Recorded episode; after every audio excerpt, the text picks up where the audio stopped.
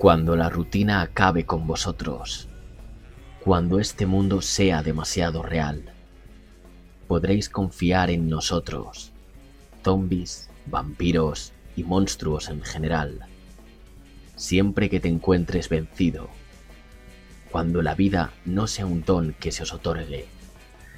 Antes de darlo todo por perdido, os alegraréis de que hayamos venido, pues aquí estaremos esperándoos pacientemente en la morgue.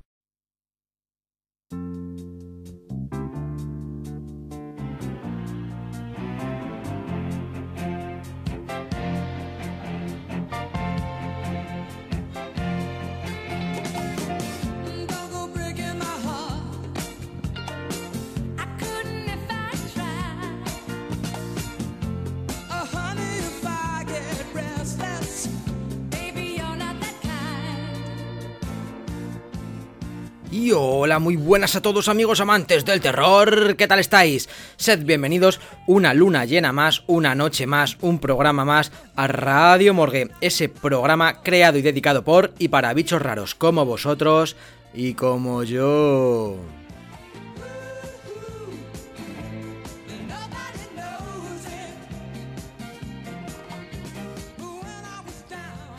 Bueno, bueno, bueno, bueno, bueno, amigos y amigas, bichos raros de la morgue, ¿qué tal estáis? Pues sí, amenazábamos con volver, lo prometido es deuda, el que habla es esclavo de sus palabras y ya dije en el anterior programa en el que titulamos Bestias de Piedra que nos había quedado un poco cojo porque tenía ahí a, un autor pues que no había podido concretar una, una entrevista con él y para mí era algo crucial porque si estamos hablando de, iconos, de bestiarios, de medievales, de, iconografía tallada en piedra, para mí es uno de los que más sabe en, en, España. Así que sí, he cumplido mi palabra y volvemos a hacer otro Radio Morgue más haciendo esa segunda parte de Bestias de Piedra pero no solamente os voy a traer la entrevista, bueno, no lo he dicho, el autor se llama Mario Agudo Villanueva, él es una de las personas, como digo, que más conocimientos tiene sobre bestiario medieval en España, a continuación podréis escucharla, y no solamente he, querido traeros una entrevista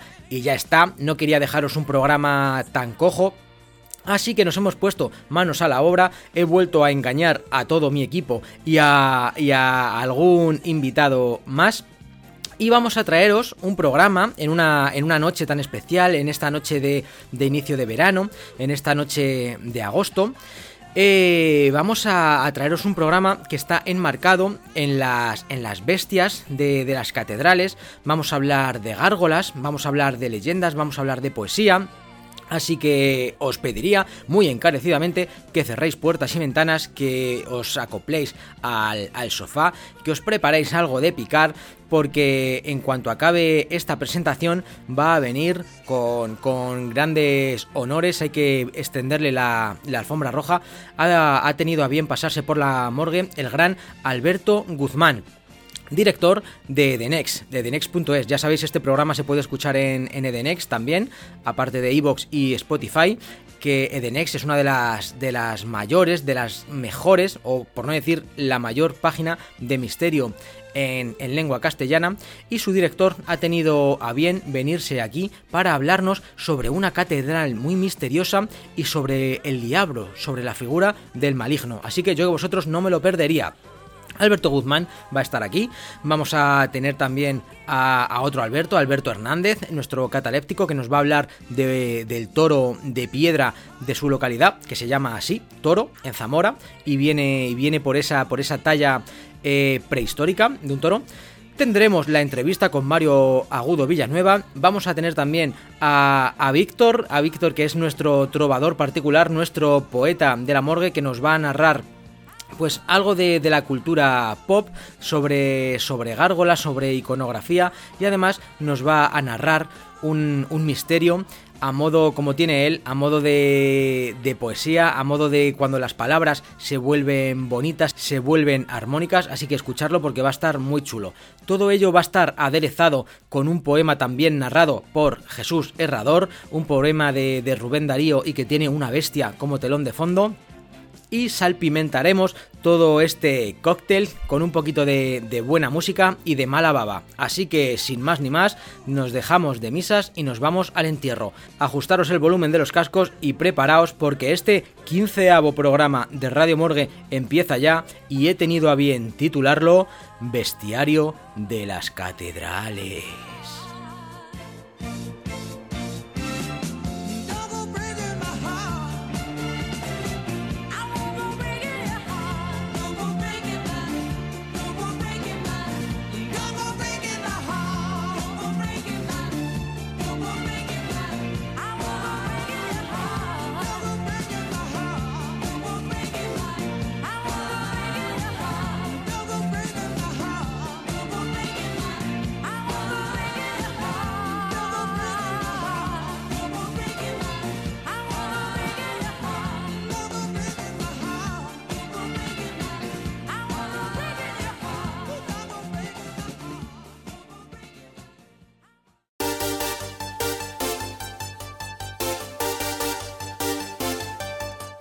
Desde lo paranormal hasta lo místico, desde lo desconocido hasta lo científico, ya estamos aquí y somos Hombres de Negro, todos los miércoles en exclusiva a las 11 de la noche en edenex.es y todos los jueves en iVoox.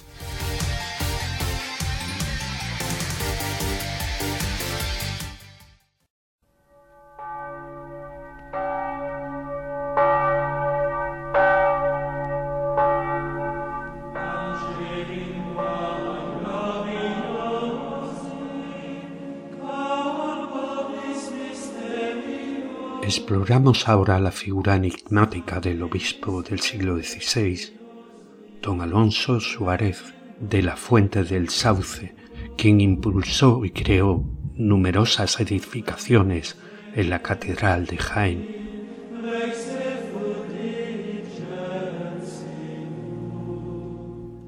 A pesar de su destacada posición en la sociedad y la Iglesia, eligió una ciudad pequeña en pleno frente bélico para ejercer su labor. Se le llamó popularmente el obispo constructor debido a las muchas obras que mandó realizar y financió personalmente, pues se decía que conocía el paradero de la mesa del rey Salomón, una fuente de conocimiento y riqueza.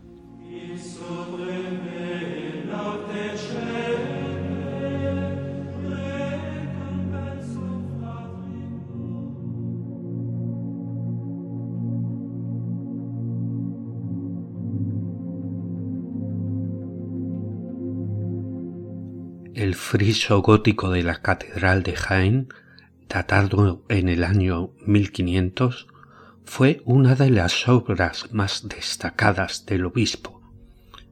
En él se encuentran numerosos símbolos esotéricos y mensajes de conocimiento oculto.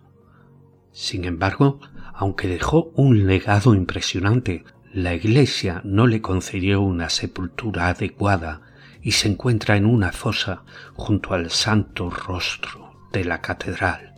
Dicen que su cadáver se encuentra incorrupto, quizá naturalmente momificado.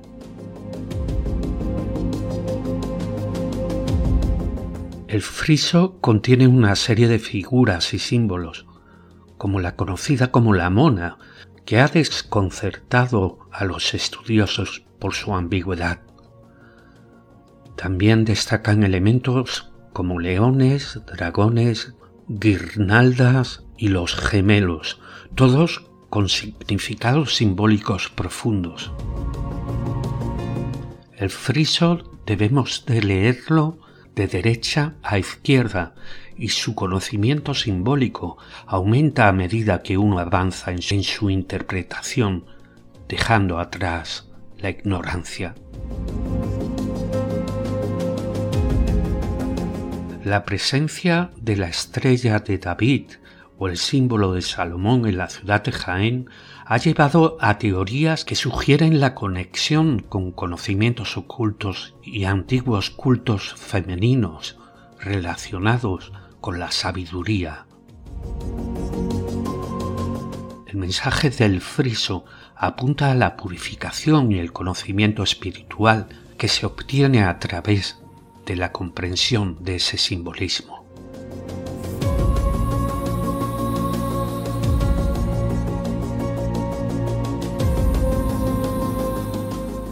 También representaciones de leones, dragones, cerdos y corderos que simbolizan dualidades como el bien y el mal, la vida y la muerte. Además, una figura identificativa como el Baphomet ha generado debate, aunque se propone que podría representar a seguidores del Bautista y la unificación de los poderes espirituales judíos.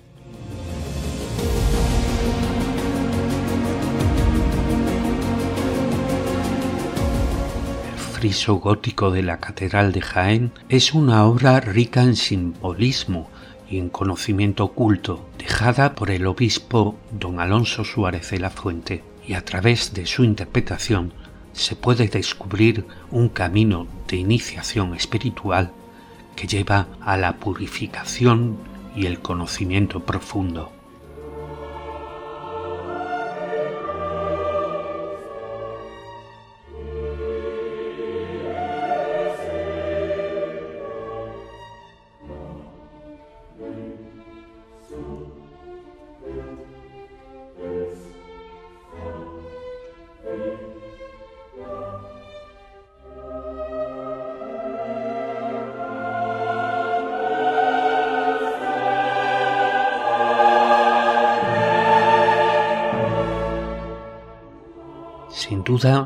La catedral en su conjunto es una joya arquitectónica de, estilo renacentista y gótico.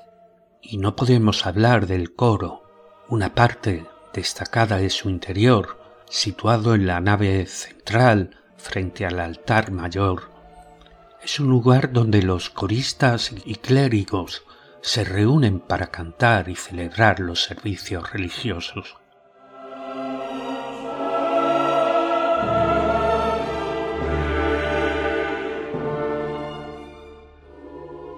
Sin embargo, lo que más sorprende es la presencia de una figura inusual, un rostro tallado en mármol blanco que representa a Satanás.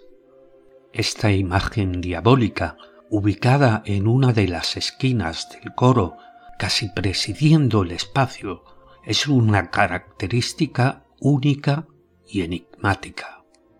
La historia detrás de esta escultura diabólica es objeto de numerosas especulaciones y leyendas que han perdurado a lo largo de los siglos.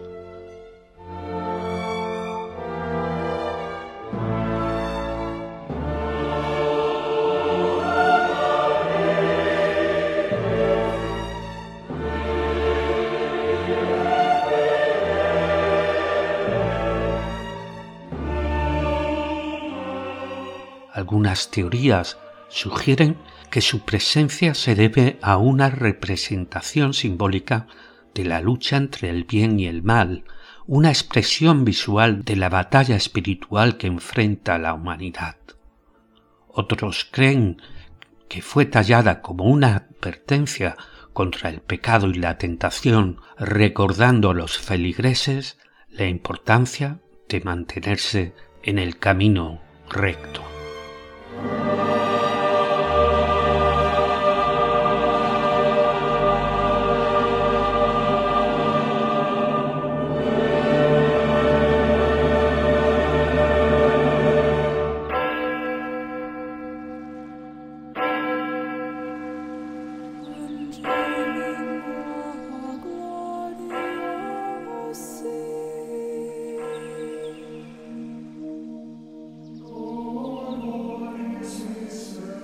Otra leyenda cuenta que el propio obispo don Alonso Suárez el enigmático impulsor de la catedral y el constructor de su friso gótico, hizo tallar la figura de Satanás como un recordatorio personal de la tentación que él mismo enfrentó en su vida. La figura diabólica serviría como un símbolo de humildad, un símbolo de advertencia recordándole a él a todos los que visiten el coro la fragilidad humana y la necesidad de resistir las tentaciones del mal.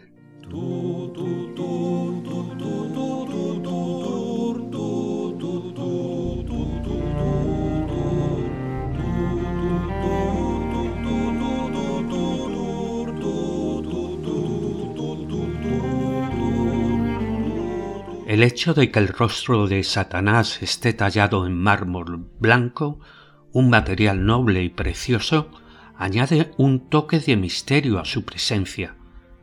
Esta elección puede interpretarse como una afirmación de que incluso en los lugares más sagrados y en las personas más virtuosas, el mal y la tentación pueden estar presentes.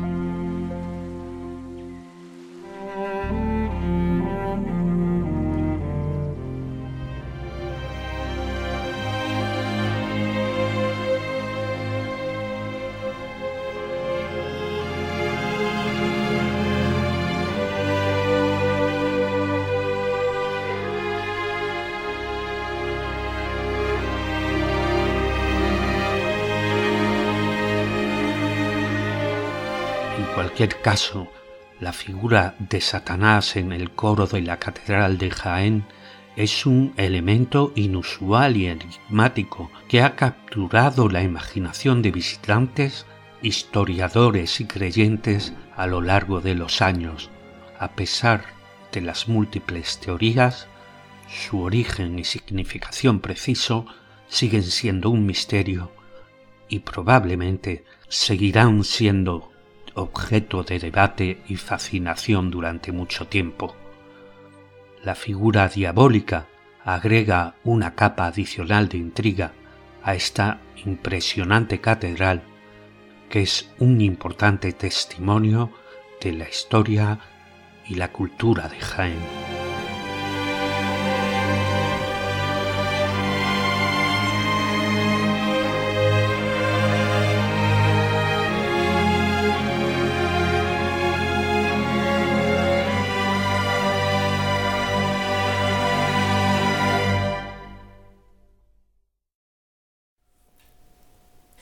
Soy Javi de Hijos de la Niebla y quería mandar un gran saludo a Radio Morgue.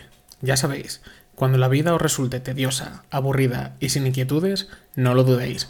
En la morgue siempre habrá sitio para uno más.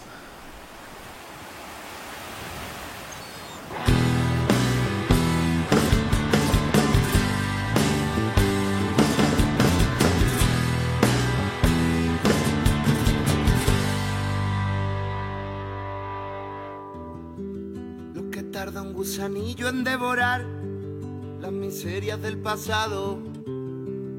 Eso es lo que yo he tardado. Lo que tarda un asesino en perdonar su conciencia malherida. A mi punto de partida, yo he tardado en regresar. Lo que quiera cada enero enderezar con su vara de mulero. Que quiero. Lo que lloran los relojes al andar, se lo doy a un cielo abierto para que vuelva mi Alberto y se ponga tierno al pan y que empiece el aguacero, que saldremos a ladrar y que sobre libertad para comenzar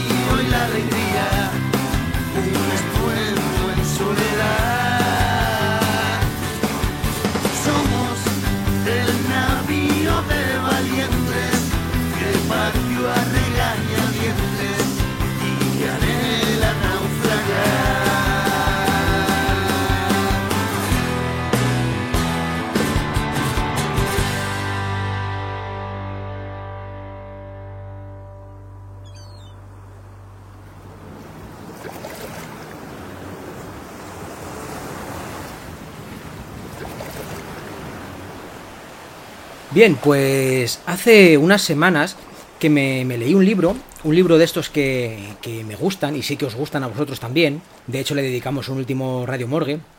Y es un libro que me gustó tanto porque aúna todas estas cosas que, que sé que a vosotros os atraen. Eh, es un libro en el que juntan historias, junta folclore, junta misticismo y además es como una pequeña guía de viajes porque todo lo que nos cuenta en este libro se puede ir a, ver, se puede ir a, visitar, y estamos hablando, os estoy hablando hoy del bestiario de las catedrales, y hoy ha tenido a bien pasarse por Radio Morgue su autor, Mario Agudo Villanueva, así que le tenemos ya al otro lado de las líneas y le saludamos. Hola Mario, muy buenas, ¿qué tal?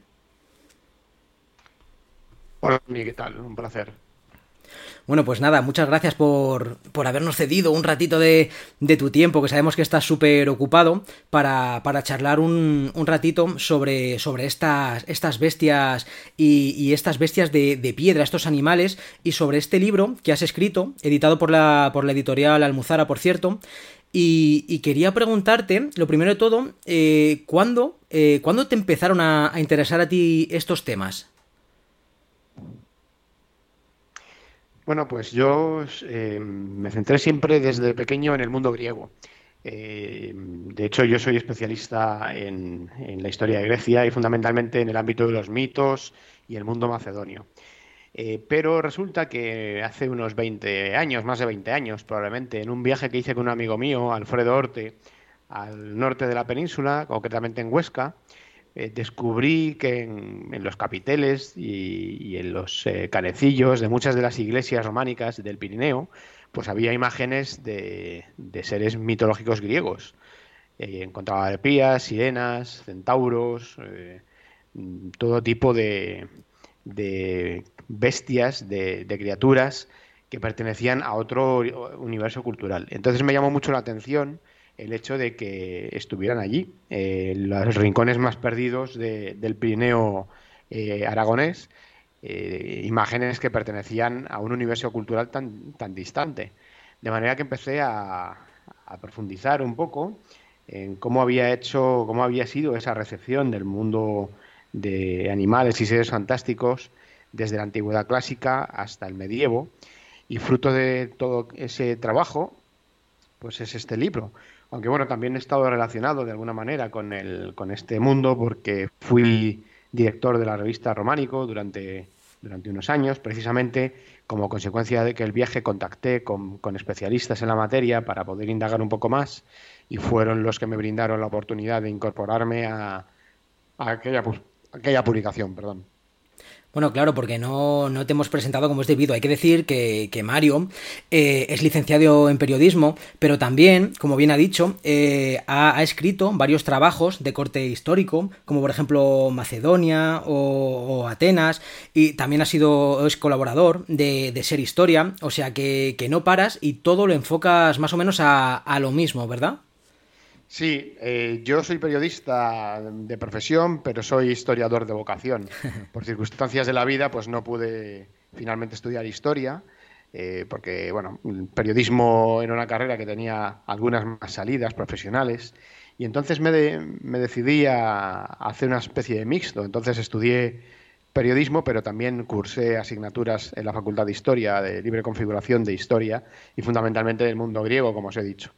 Y hace muchos años, pues eh, creé un proyecto de divulgación que se llamaba Mediterráneo Antiguo, dedicado a la arqueología en el, mundo mediterráneo. Y bueno, pues fruto de, aquel, de aquel trabajo, pues han sido todas estas colaboraciones posteriores, porque efectivamente he sido director de Ormánico, fui fundador de Caranos, que es una revista eh, eh, académica relacionada con el mundo macedonio y helenístico, de la que fui eh, cofundador con Borja Antela y con Antonio Ignacio Molina Marín, y actualmente soy miembro del equipo de, eh, de, dirección. Y también he colaborado con Ser Historia, colaboro con Despertaferro y bueno, pues hago con National Geographic también. Hago diferentes trabajos relacionados todos con la divulgación.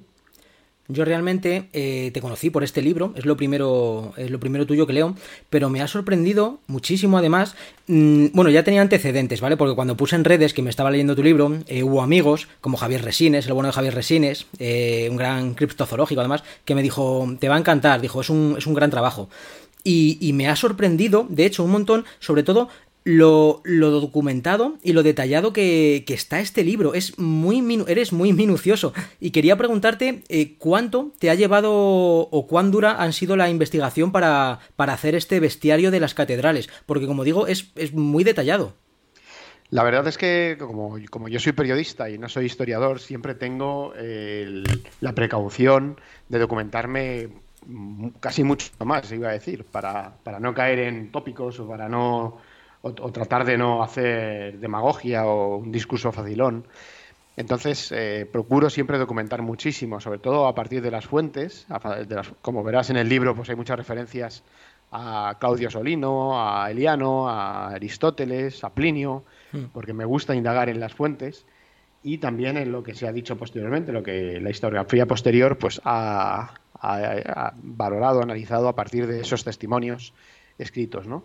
Entonces, eh, es un trabajo que es difícil cuantificar porque no me puse de inicio, eh, cuando recibí el encargo del libro, no me puse a trabajar en ese momento. Eh, son apuntes que vienen recopilándose desde hace 25 años. Entonces, claro, no te sabría decir exactamente cuánto he tardado. Lo que se dice la redacción del libro, tardé dos años. Pero lo que es el proceso de documentación, pues te podría decir que casi una vida. Claro, porque, porque es un trabajo, yo cuando lo leí lo estaba pensando, digo, esto tiene que ser eh, de, haber ido visitando, porque además eh, añades fotografías que muchas de ellas o en gran parte, en parte son tuyas. Entonces, digo, esto es un trabajo que viene de, que viene de mucho atrás, incluso antes quizá que, supieras que, ibas a escribir este, este ejemplar, ¿verdad? Sí, desde luego, sí, sí. Yo, yo siempre soy muy curioso y cuando visito un lugar pues tomo notas o, incluso escribo algún artículo sobre la marcha que luego eh, acabo por, por, ampliar, ¿no? Entonces, claro, eh, lo, que, lo que tú lees en realidad es fruto de, de, muchas visitas, de mucho trabajo, de mucho pensar sobre, sobre la cuestión de, leer, de indagar. Tengo que decir también que, que leo muchísimo, leo mucho ensayo, leo prácticamente siempre estoy leyendo temas relacionados con, con historia, con arqueología. Prácticamente no leo nada de, ocio para mí. Eh, ahora quizás, bueno, de ocio para mí, quiero decir, esto es ocio para mí también. Sí.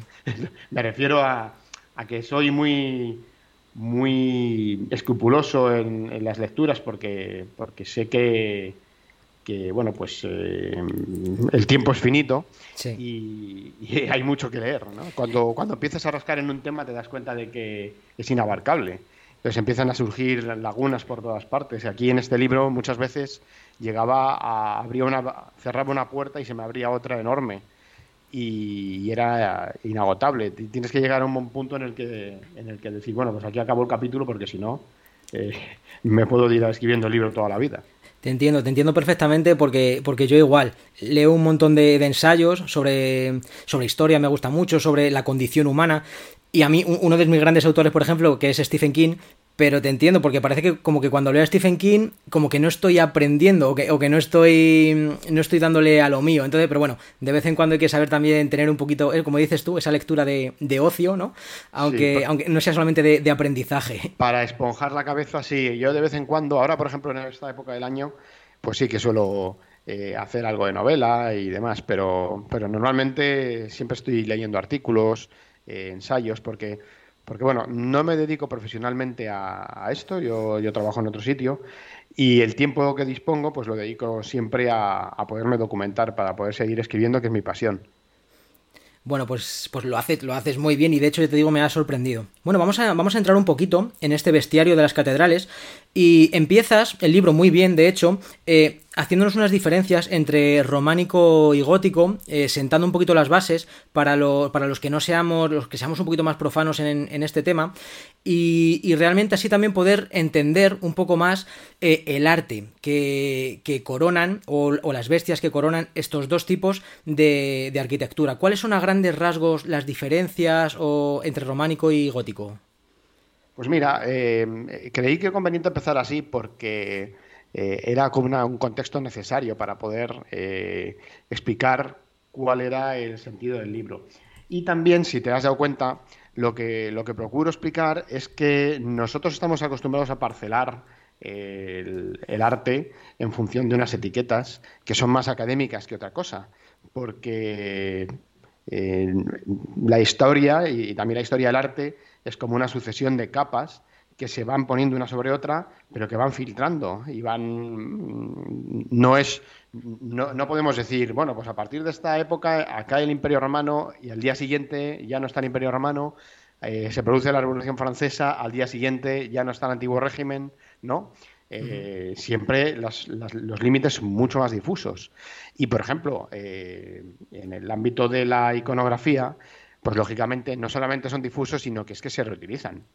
Y eso es lo que yo quería dejar claro en esos primeros capítulos de introducción, que esas imágenes eh, de seres fantásticos, de animales que aparecen en el mundo medieval, no son fruto del mundo medieval, son fruto de una tradición larga, que arranca eh, pues prácticamente yo te diría que las mismas cuevas, donde se empiezan a hacer representaciones de animales, ¿no? Y eh, esas representaciones van asociándose a una serie de sentidos simbólicos que se pueden alterar o que pueden cambiar, pero que eh, en esencia son iguales y que se les puede dotar de otro lenguaje o se les puede dotar de otro contexto, pero que eh, en el fondo se explican gracias a, lo que viene de atrás, ¿no? Es una tradición que se sostiene y se mantiene y que todavía hoy sigue vigente. Eh, lo vemos, por ejemplo, en muchas series de ficción, de fantasía, o, con, asociaciones como León y la Nobleza o La Fuerza, por ejemplo, que esto es prácticamente inmemorial. ¿no? Así que esos, esos primeros capítulos, donde bien dices que, hago una introducción de lo que es el románico, de lo que es el gótico, pues me sirven para introducir este concepto. Entonces, bueno, estamos hablando de, de las dos corrientes artísticas más importantes del medievo, el románico, que se llama así porque Charles de Yerville en el siglo XIX pues, eh, dio nombre a esa manifestación artística que recordaba las formas romanas, porque utiliza más o menos los mismos elementos arquitectónicos que el mundo romano. Eh, es un arte que tiene, digamos, dos grandes oleadas, el, románico cluniacense, que tiene como foco y radiación Cluny, y el románico cisterciense, que tiene como foco y radiación la reforma de Bernardo de Claraval, ¿no? Por no hablar de un primer románico que, se empieza a expandir en torno a finales del 9, 10, eh, por, el, desde por el norte de, Italia, el norte de la península ibérica, que es un románico muy puro, digamos, prácticamente sin escultura. ¿no? Entonces, la, la, principal diferencia entre el románico cluniacense y el cisterciense es que en el cluniacense hay una profusión escultórica tremenda, capiteles, canecillos, tímpanos, y en el cister se va apuntando ya lo que va a ser el gótico, una elegancia de líneas, una desnudez de los muros, precisamente porque Bernardo de Claraval se quejaba de que había demasiadas imágenes que distraían la labor de los monjes, ¿no? Entonces el cister es un, estilo artístico que es mucho más elevado, mucho más eh, espiritual, podríamos decir, menos iconográfico, pero que eh, ayuda un poco más a, ese sentido de, espiritualidad del templo sagrado, ¿no? Y que anticipa lo que va a ser el gótico. El gótico luego ya tenemos más, más, altitud, ¿verdad? Más eh, verticalidad, eh, luego también eh, he escuchado, no sé si estaremos en lo cierto, que al visitar catedrales góticas siempre se busca a lo mejor jugar mucho con, las luces, eh, como el, altar o el púlpito siempre está en la zona más, más iluminada sobre la caraboya, como para hacer ver o asemejar que, entramos desde la oscuridad y, tenemos que nos encontramos con, la luz y demás. No sé si todas estas referencias son, son ciertas y, se extrapolan también al arte que, las coronan, a, las bestias en este caso. Bueno, en el románico también, ¿eh? porque todos los, todos los templos cristianos están orientados hacia el levante. Eh, la cabecera del templo está orientada hacia el lugar por donde sale el sol, que es el lugar donde nació Jesús. Eh, equiparando a Jesús con la luz, ¿no? Entonces también te, encuentras con templos románicos en los cuales eh, entra la luz por, la, por el ábside central, por la, por la capilla principal e ilumina el altar, ¿no? Lógicamente en el gótico, como hay los, muros empiezan a desaparecer en sustitución de, vidrieras, el efecto es mucho más eh, llamativo. pero, pero así está en todos. Ten en cuenta que el templo cristiano está planteado como un, un lugar de, acceso, de, morada de, Dios, de, la divinidad, ¿no? Entonces, eh, principalmente son de cruz latina, y entonces el recorrido del fiel es desde los pies de Cristo eh, hasta la cabeza de Cristo, donde está el, lugar más sagrado del templo, ¿no? Ten en cuenta como si tú ves una imagen de una catedral gótica o de una catedral, de una catedral románica desde arriba, tiene la, forma de una cruz, por eso es de cruz latina. Así que esa simbología está bien buscada. Yo quería preguntarte, si ya sé que es difícil la pregunta, si tuvieras que mojarte, porque en el libro eh, nos das para un montón de, de opciones para, para visitar, de hecho, eh, después de cada bestia nos dices un, muestrario donde, donde, se pueden ver, donde se pueden visitar. Si tuvieras que mojarte sobre alguna de tus catedrales favoritas o, que pudieran visitar los oyentes, eh, por, por, algo, por algo en concreto, ¿cuál, cuál sería? Uy, es una pregunta complicada. Muy difícil, sí. ¿a, quién quieres más, a papá o a mamá?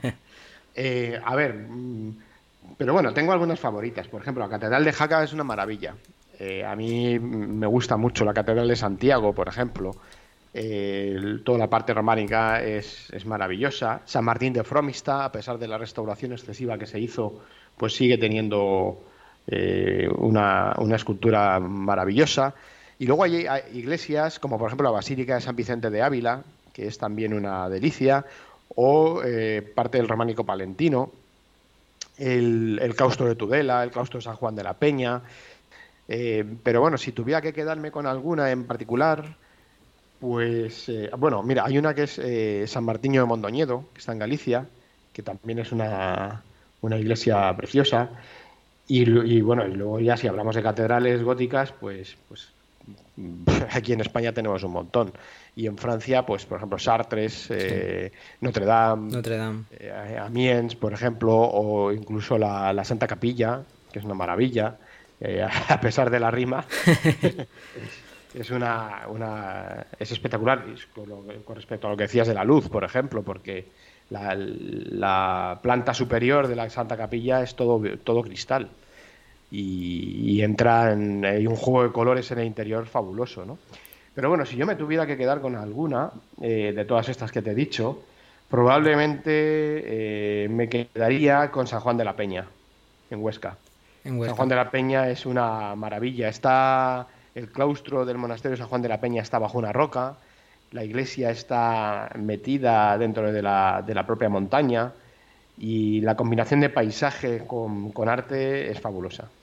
Pues mira, me la voy a apuntar porque esa no, la conozco en persona y, me la apunto. Ahora que has dicho Notre Dame, ¿cómo, cómo viviste lo que, lo que sucedió ayer, el, el, incendio y todo lo que, lo que se perdió y lo que aconteció allí? Hombre, pues lo viví un poco en primera persona, porque este libro se lanzó el mismo día que se quemó la catedral. ¡Ostras! Vaya puntería.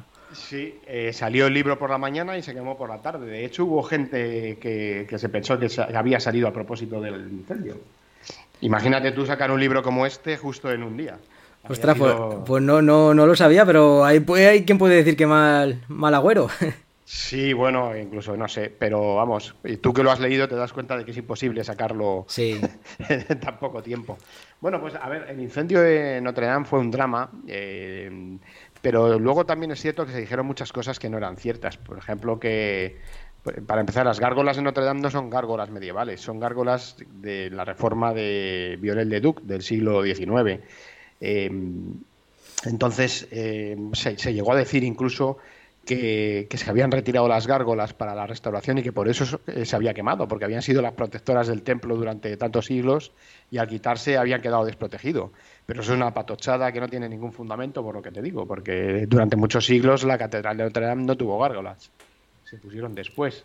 Pero bueno, como todo, eh, como todo drama que afecta a, a, un lugar patrimonio de la humanidad, pues, pues fue una absoluta pena. Suerte que parece ser que ya va por buen camino la restauración y que en unos años pues lo, la podremos disfrutar de nuevo. Sí, porque la verdad que fue, que fue una verdadera lástima. Bueno, pues quería ahondar ahora un poquito, porque en este libro los importantes son, son las bestias, los animales. Entonces, pues me gustaría, me he preparado aquí algunos y a ver qué, qué puedes decirnos sobre ellos, algún significado y, y demás.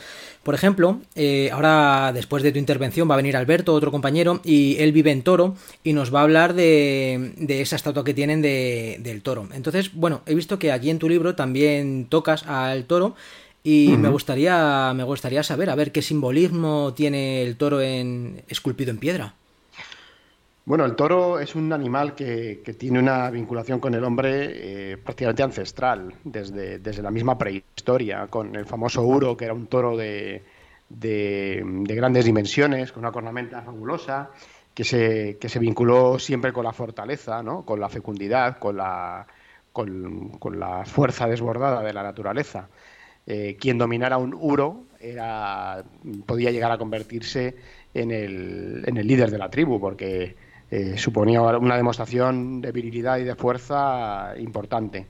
Hay un libro de, que se llama El toro en el Mediterráneo antiguo, eh, de María Luisa Delgado eh, Tinajero, que es un, un, libro fabuloso en cuanto a lo que se refiere a la simbología del toro en las sociedades antiguas.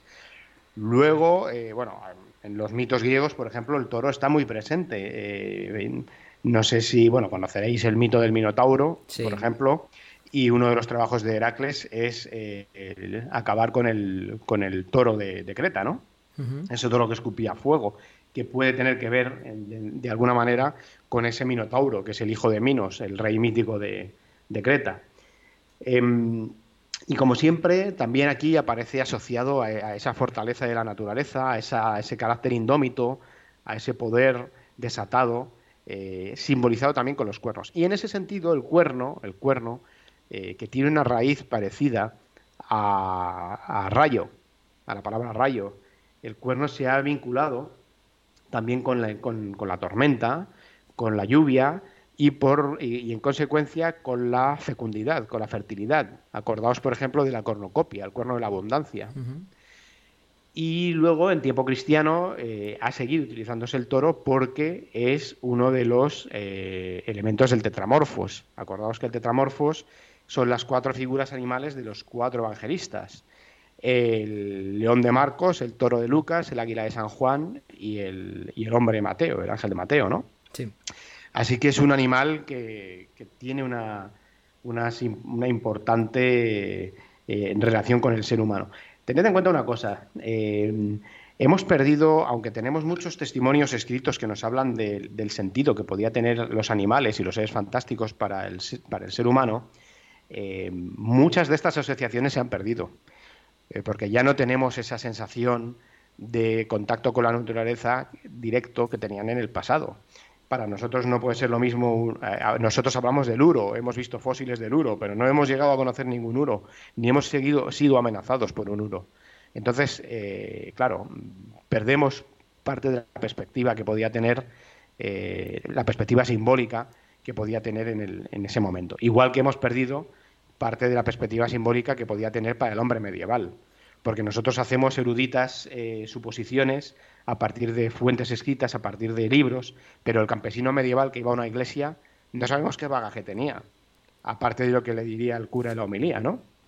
Entonces, parte de esa información se nos ha perdido y lo que intentamos hacer nosotros es reconstruirlo a partir de los testimonios que nos han quedado en fuentes antiguas, y a partir de lo que, eh, incluso a través del folclore, que bien has dicho tú, que a mí me parece un tema muy interesante, nos ha podido llegar hasta nosotros.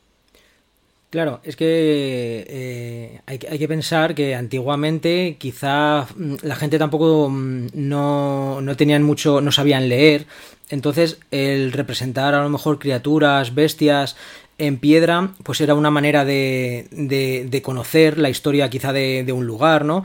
O, o, conocer una leyenda, o conocer el poder de un animal, porque tú te basas mucho en, en este libro eh, en los bestiarios, antiguos bestiarios medievales, ¿no? En los psicólogos, no sé si lo, si lo nombro bien, que son antiguos sí, tratados. El fisiólogo es una especie de... El fisiólogo, bueno, yo te digo, la, la, es fisiologus o fisiólogo en castellano. Es un libro que se compiló en Alejandría, que era un lugar de, de una tradición intelectual importante, uno de los más importantes de la antigüedad. Y ahí a una, una, persona que se cree que pudo ser un cristiano, eh, lo que hizo fue recopilar eh, todos los sentidos simbólicos de los animales y seres fantásticos del mundo antiguo, pero interpretarlos en clave cristiana. Y eso es una puerta interesante para abrirnos a la reformulación, la reformulación simbólica que lleva a cabo el cristianismo con respecto a esos eh, seres eh, fantásticos del mundo antiguo. Y, nos explica de alguna manera pues qué sentido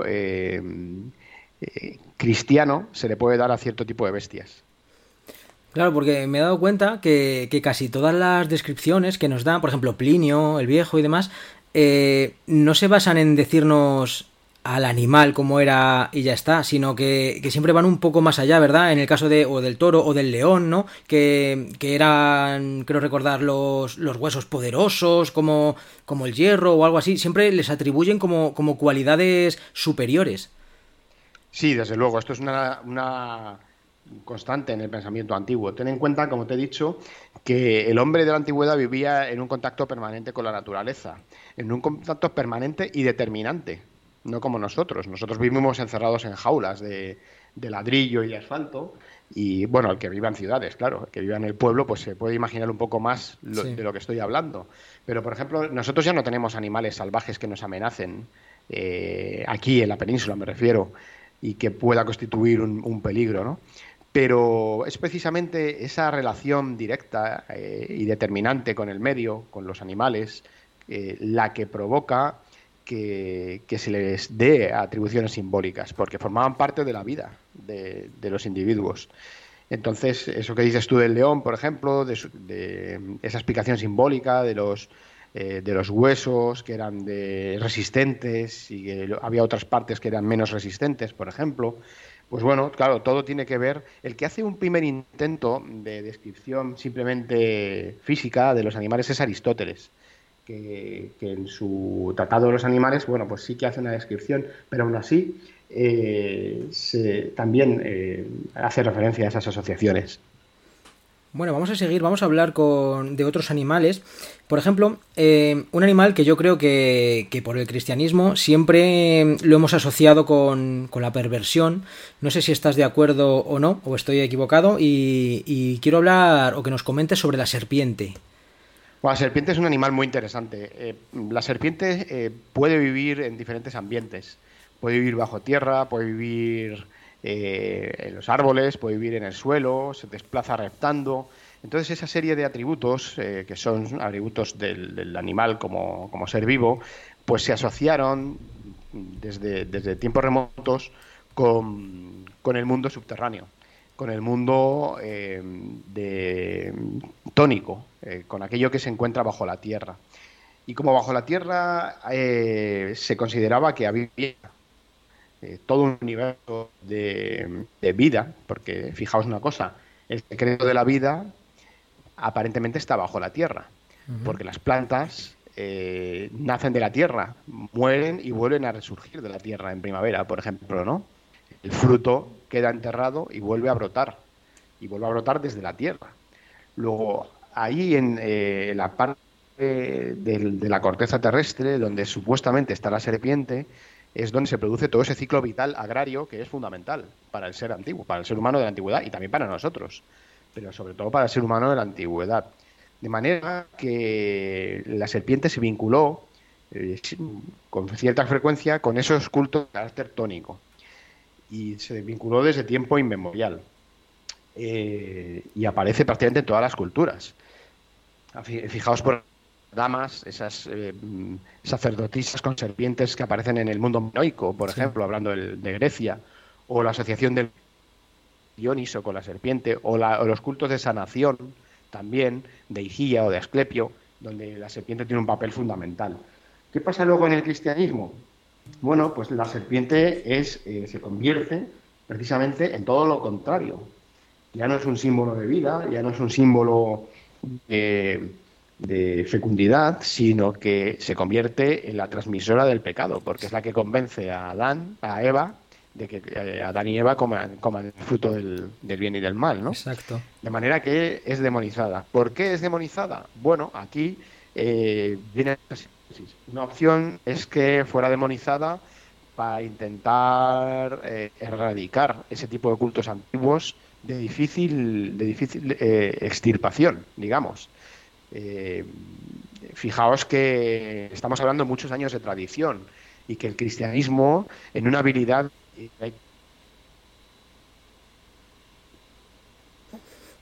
Fijaos que hay un dios como Pan, que es el dios griego del el dios agreste, el dios del, campo, de los rebaños, el, dios que está siempre en, riscos, en las, en las rocas, ¿no? que tiene forma híbrida entre eh, cabra y ser humano, es el que presta su imagen al diablo. no, os habéis fijado nunca el diablo cristiano es prácticamente Pan, el dios griego Pan, convertido en, en, una divinidad cristiana. ¿no? Entonces, eh, este tipo de, préstamos, digamos, préstamos culturales, eh, son muy útiles al cristianismo para, para extender su mensaje en un entorno que no era un entorno que ya tenía sus propias creencias. Y yo creo que ese tema de la serpiente, como bien explico en mi libro, pues puede ir por ahí. Pero hay que tener en cuenta también que en torno a la serpiente hay muchísimo folclore. Cuento en el capítulo, no sé si te acuerdas, que hay eh, muchas tradiciones en la península ibérica que nos hablan de las serpientes que maman de las, tetas de las, de las madres. ¿no? Sí, sí, sí. Que en el románico aparece la iconografía de la serpiente mamando de las tetas como un símbolo de lujuria. Pero en los pueblos, y yo he vivido esos testimonios, todavía se decía que eh, las serpientes se introducían en la cama de la mujer para beber leche de la teta, o suplantaban al bebé para colocarse eh, leche de la teta de la, de la madre. Así que tienen una, una, riqueza y tienen una, una eh, cantidad de, de asociaciones simbólicas tremenda. Yo esa, esa fábula también la he escuchado de, por parte de mi familia, de que se te puede meter una serpiente cuando, cuando tienes un bebé y estás dando de, mamar. También, también la, conocía. Eh, bueno. Eh... Sí, sí, sí, sí. Es...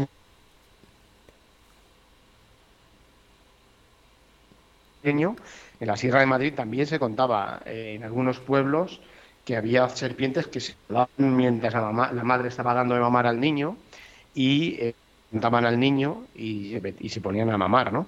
Entonces, bueno, eh, hasta ese punto y hasta esa dimensión temporal, porque estamos de menos de 100 años, ha llegado, ha llegado ese eco. Quería preguntarte también, porque hay una cosa que me ha sorprendido de tu libro, cuando, cuando empecé a leerlo, claro, lees Bestiario de las Catedrales, y, y uno espera pues encontrar, pues eso, encárgolas, leones, osos, dragones, eh, bestias mitológicas, pero me sorprendió mucho que también hay pequeños animales o insectos como pueden ser erizos o, hormigas o, quizá este tipo de que también entran dentro de la fauna, pero que no lo sé, a mí, por ejemplo me, me, chocó, me sorprendió que, un maestro cantero decidiera eh, esculpir a, un animal que a priori no podría ser tan, tan, poderoso, ¿no? Como, como, como un dragón o una górgona. Entonces, Mm, no sé, por ejemplo, el caso de la hormiga me pareció peculiar. Sí, bueno, es que a lo largo de, todo de todo el periplo de viajes que he hecho por el, por el románico español, francés, que son los que más conozco, pues me con, con todo tipo de animales. Como bien dices, hay erizos, hay cangrejos. Bueno, el cangrejo tiene una simbología astral que es más, más común, ¿no? Eh, hay muchas aves, si te fijas hay un capítulo prácticamente dedicado a todo tipo de aves, que son muy difíciles de identificar, a ver, algunas incluso no sabes lo que son, pero, pero aparecen muchísimas aves. Mm, claro, eh, y aparecen insectos, eh, la hormiga es uno de estos insectos. la hormiga, pues es un animal muy común. no hace falta más que salir al campo y encontrártela continuamente recogiendo. Y es otro animal que vive bajo tierra también que continuamente está eh, eh, aprovisionándose de, alimentos o, bueno, yo no soy biólogo, entonces yo no sé ese afán de, recoger cosas que tienen las hormigas, no sé a qué se debe, porque yo les he visto arrastrando hasta insectos muertos. No sé si será para comer o para, no lo sé, no, no lo sé, ¿no?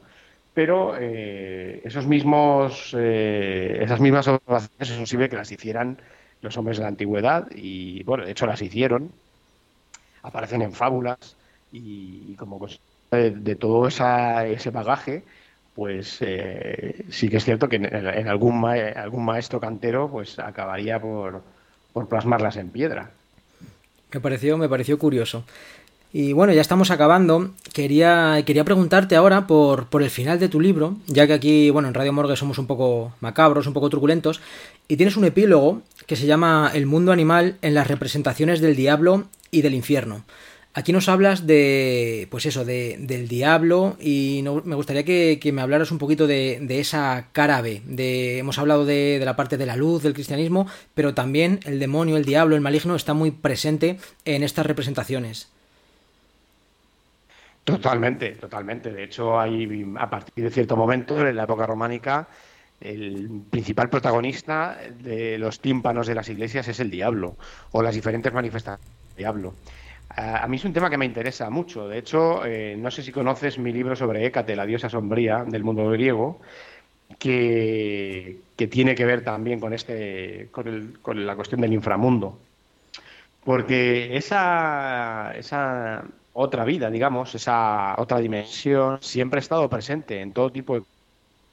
Lo que pasa que con una figuración eh, quizás no exactamente igual a la del mundo cristiano, porque en el mundo cristiano ya sabemos mundo pues es ese lugar en el cual los pecadores pues son castigados por los por los eh, pecados que han ido cometiendo a lo largo de su vida no Está esa famosa imagen del juicio final que no es una creación cristiana sino que es un es una iconografía que viene desde el mundo egipcio eh, con el juicio de Anubis no pero digamos que en el románico eh, aquello se desborda en cuanto a imaginación y entonces aparecen seres híbridos de cualquier tipo que te puedas imaginar. Eh, no sé si conocéis el tímpano de Santa Fe de Conques, por ejemplo, donde está el, representado el juicio final, pero en cualquiera que cojáis, eh, aparecen todo tipo de castigos, aparece gente metida en ollas, con fuego, calentándolos, seres demoníacos eh, que están removiendo, que están sometiendo a tortura a todos los pecadores. Y en el fondo, pues bueno, claro, lo que se trata es de infundir terror. ¿Y cómo? Pues a través de seres que son realmente amenazantes. Sí, y, que, tienen en su fisonomía, tienen en su fisonomía los rasgos de todos los animales que puedan resultar, mm. eh, digamos, eh, peligrosos para el ser humano. Entonces, eh, pero, como os decía antes, hay uno, hay, un, hay una divinidad que es Pan, que tiene cabra y tiene orejas de cabra, que era la divinidad griega de, como os he dicho, era un dios que en el cual los, los eh, con mucho arraigo en, el, eh, en, las zonas rurales del mundo griego, que, fue eh, para el cristianismo fue muy difícil de, erradicar, ¿no? De hecho, fijaos que la palabra paganismo viene precisamente del entorno rural, que es donde hubo más resistencia al cambio, hubo más resistencia a la asimilación del cristianismo, del mensaje cristiano. Solución, al al diablo con la imagen del dios Pan. Por eso el diablo cristiano tiene esas patas de cabra, esa, ese aspecto caprino en el que, con el que aparece con frecuencia caracterizado. ¿no? Aunque si tú lees el Apocalipsis, en la Biblia, ya te encuentras ahí todo tipo de animales amenazantes. Y, hay algunas, eh, algunas iglesias que son el Apocalipsis en pie, prácticamente. Así que es un tema muy interesante, es un tema que también eh, pues está hecho, como os he dicho, para amedrentar a la población, para, para, cuando se acercaban al templo cristiano. Eso sí, no hay ni una más dentro del templo, siempre están fuera, porque el interior del templo es un recinto sagrado, es donde el, fiel está a salvo precisamente de lo que está fuera. Y lo que está fuera es ese diablo que continuamente nos está tentando. Y son imágenes, como dices tú, eh, amenazantes y amenazadoras y realmente lo consiguen, porque yo que he visto alguna en primera persona y sí que es verdad que, te encoge un poco el corazón porque eh, eh, son están muy bien hechas y están en unas, en unas posturas o, con unas formas muy, muy amenazadoras como para, para amedrentar. Y, antiguamente, pues imagínate, cuando había menos conocimiento y la gente era, digamos, más, más crédula y demás, pues yo creo que sí que sí que lo conseguían. Y una cosa importante, nosotros vemos las iglesias sin color, pero estaban pintadas. Entonces imaginaos esa imagen coloreada.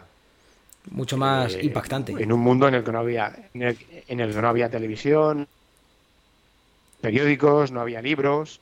Entonces, bueno, sí había libros, pero no eran de acceso público, ¿no? Claro. Entonces, eh, imaginaos esa imagen tan poderosa, esa amenaza hecha realidad en la piedra. Increíble. Bueno, pues vamos a ir terminando porque, porque sé que, que eres una persona muy ocupada, así que te voy a, te voy a hacer una última pregunta. Quería ya transportarnos a, a los días actuales porque se siguen haciendo cositas en piedra, pero, pero ya, no es, ya no es como antes. Entonces quería preguntarte, estoy hablando, por ejemplo, eh, me- se me viene a la cabeza el astronauta de Salamanca, por ejemplo. Entonces quería preguntarte que si hoy en día seguimos con, con el culto a los animales o, o ya buscamos otro tipo de arte o buscamos otras cosas para decorar nuestro, nuestros sitios sagrados. Bueno, yo creo que hoy en día tenemos una importante empanada mental.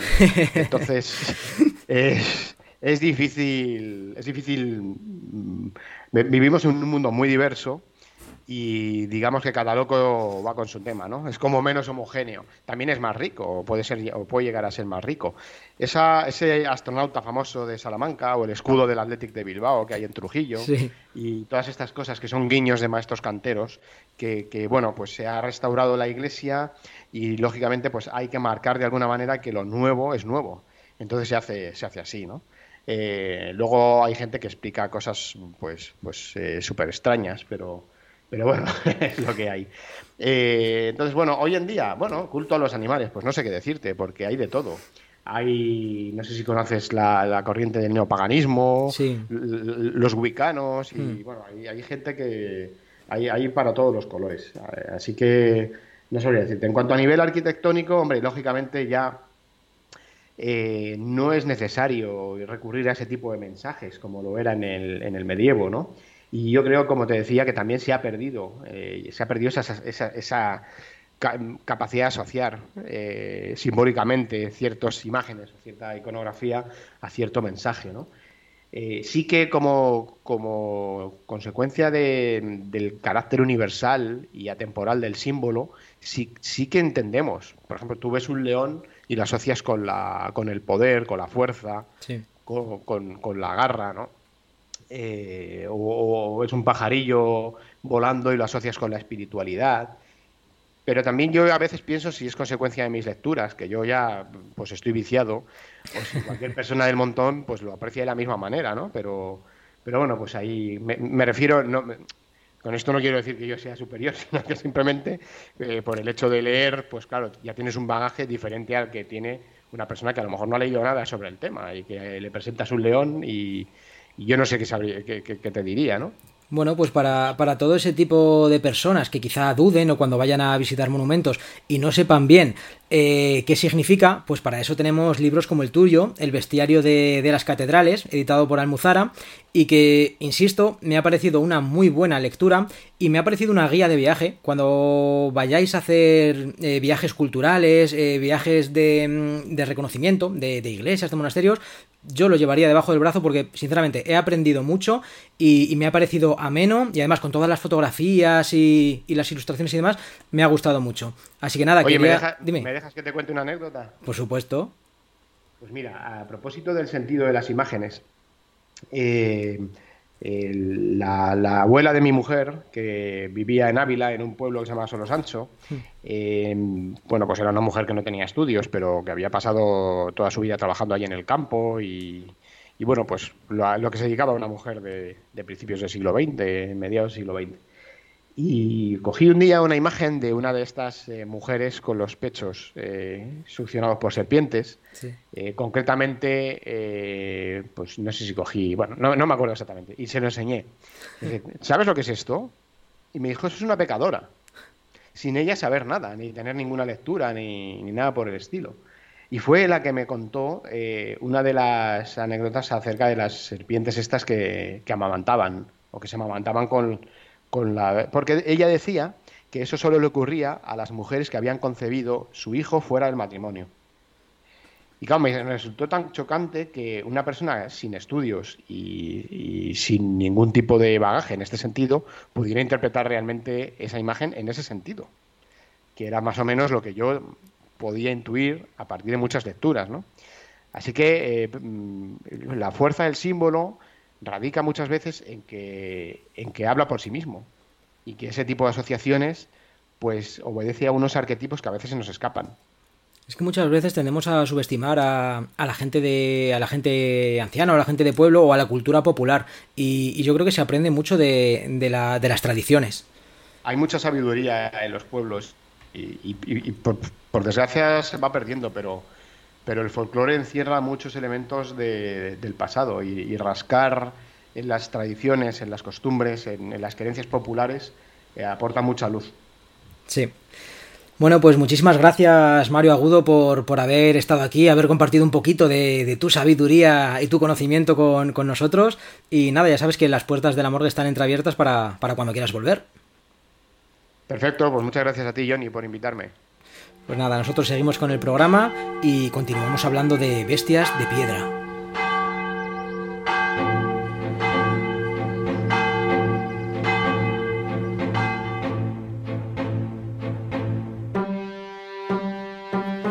La palabra es parábola y vuela como las gárgolas. La palabra es la bala directa a vuestras mandíbulas. La plaga que se propaga como el ébola. La flecha colocada en el arco del ego. No me llaméis hijo pródigo, pues soy el hijo prodigio. Los hackers buscan mi código, jamás darán con el válido en este mundo tan rápido. Vosotros cojos e inválidos, flojos y pálidos, de materia gris. Yo soy la luz del vampiro, el fuego ante el escorpión. Soy el secreto escondido en papiros. Soy la inyección que paraliza en sí, igual que a estatuas de piedra. Yo soy el que trae esa mierda que os hace decir soy el extraño muchacho que rompe el músculo en tu pecho, la grieta de tu techo, transformo dichos en hechos y así penetro en ti como este aire que respiras. Soy el rumor entre esquinas y avenidas, soy el ruido del silencio, soy la sombra en tu salón, soy Vesubio en tu Pompeya si tu intención es traición, soy el antiguo proverbio, tu remedio y perdición, el chico con insomnio que da vueltas en su habitación, soy quien removió las sucias aguas del hip hop, el ladrón 41, la noche número 1002, soy el 13 de tu Marte, soy el as en el descarte, soy tu adiós, soy inquebrantable como tu estúpida fe en Dios. Soy el sonido del oprimido,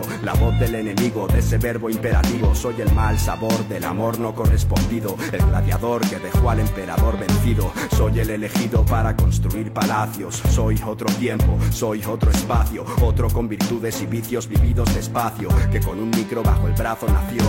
Soy el precio a pagar por quererlo todo, la mirada sospechosa que se ha transformado en robo. Soy la perfección de un cubo de Rubik, el sentido de una película de Stanley Kubrick. Soy el universo que el verso resucitó. Soy el que no cayó, jamás cayó y nunca creyó. Soy aquel que siempre vio que algo ganó cuando perdió. Como Mazinger Satu, siempre fuerte, así soy yo. Tranqui, hay que mostrarse, sin complicarse, sin enfadarse, dando margen a equivocarse, comportarse. Tipos no pueden superarse sin esforzarse, prefieren conformarse y eso es engañarse. Tranqui, si puede hacerse, no hay que pararse, es conocerse, jamás rendirse, no limitarse. Muchos para ganarse el respeto juegan a odiarse y a y eso es engañarse. Tan, tan, tan importante es el ser o estar, que todos quieren ser, que todos quieren estar. Pero si alguien me llama, diles que no estoy. Está bien. Si me encuentran, diles que no soy. No soy ni un vendido, ni un farsante, ni nada semejante. Yo siempre doy tanto, tanto, sin hablar de cuánto, cuánto. Es lo que trato de hacer cuando mi intención en la vida es no ser, para llegar a ser. No soy, no soy un héroe. A mí si me salvan la vida cada día. Los pequeños gestos todavía se sienten. Sentimientos no mienten. No soy un buen ejemplo, pero tus papás me consienten. Aprende a cómo decirlo para que el mundo lo entienda. Yo no soy Robin Hood, pero el lírico tiene su leyenda. No soy un bobo, escapo si veo las orejas al lobo. Yo que era feliz con mi soldado de plomo y mi globo. Quería vivir como un príncipe, era el sueño de cualquier gandul. Pero ellos tienen un palacio y sangre azul. Ahora me prestan atención como a un guía. Y así la peña sigue el rumbo que marca mi RAP melodía. No soy ni tan simpático ni tan antipático. Tormentas mentales provocan goteras en el ático. Tenemos el hip hop, somos conscientes de que tenemos algo y que tú eres alguien y que yo no soy soy quien te dice lo que tienes que hacer. No soy ningún padre, cuido de mis compadres. Yo seré el perro que les ladre. No soy tu enemigo, ni me creo el ombligo del mundo. Yo llegué primero y al segundo le pasé mi testigo. En memoria de los que están en el andamio y tienen vértigo. Los que recogen trigo, los que pasan frío y buscan abrigo. Saben que todo tiene su castigo y su premio. Su humor y su mal genio, su minuto y su milenio. Dime con quién andas y te diré quién eres. Dame paz y respeto si puedes y te diré cómo eres. Las apariencias engañan, la calle y los espejos escupen la verdad sin escrúpulos. Desde todo todos los ángulos. Podría decir que dos y dos son cinco y mucha peña lo creería, pero perdería credibilidad. Yo no pongo mi reputación en juego, solo un gesto sincero ante el micro de acero. RAP porque sí, pero tranqui, hay que mostrarse sin complicarse, sin enfadarse, dando margen a equivocarse, comportarse. Tipos no pueden superarse sin esforzarse, prefieren conformarse y eso es engañarse. Tranqui, si puede hacerse, no hay que pararse, es conocerse, jamás rendirse, no limitarse. Muchos para ganarse el respeto juegan a odiarse y a esconderse, y eso es engañarse. Ajá, Sí, suena bien. lírico, Te lo pone ahí, ¿qué pasa, Nacho? Alicante, Zaragoza, subiste a verme. Ah, Sí, la ciudad nunca duerme, ajá.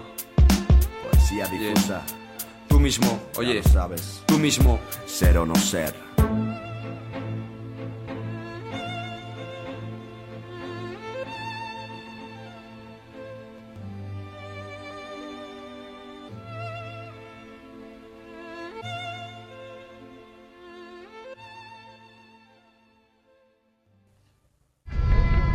Estás escuchando Radio Morgue.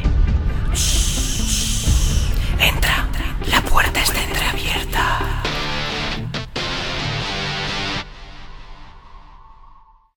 Esta noche os voy a hablar de un toro de piedra que está situado en mi pueblo, precisamente en Toro.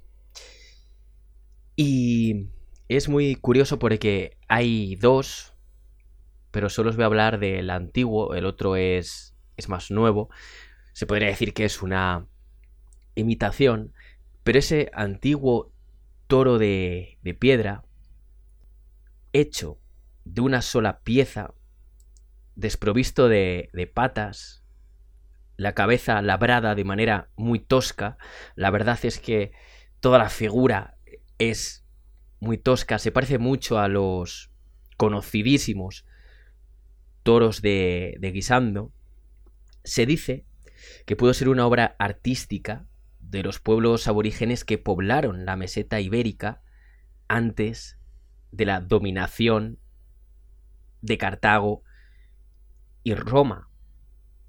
Quizás este toro de piedra pretendía representar una divinidad ibérica representativa de la corriente caudalosa de los ríos, como puede ser el Duero que cruza por Toro. Si fuera así, este toro de piedra pudo haber servido en algún tipo de ritual.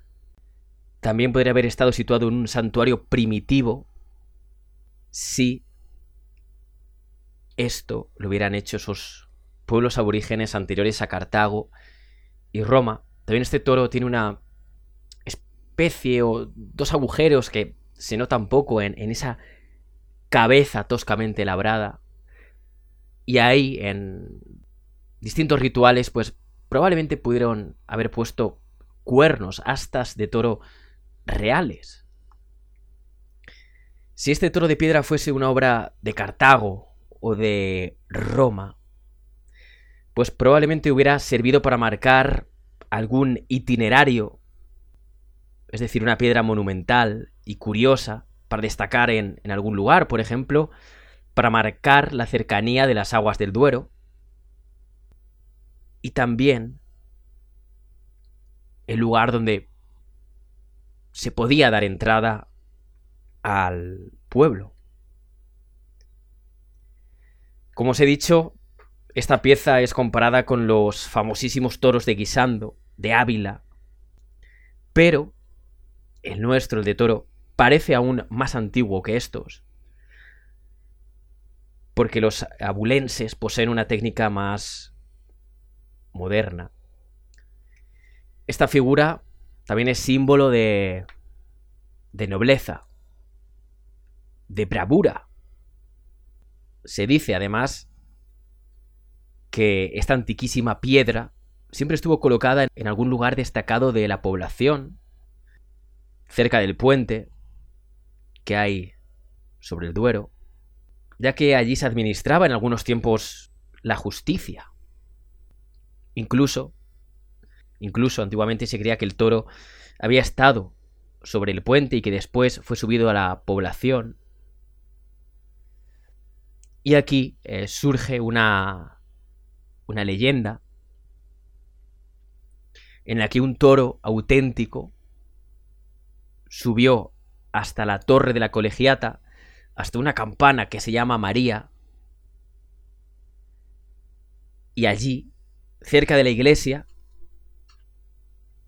fue convertido en piedra.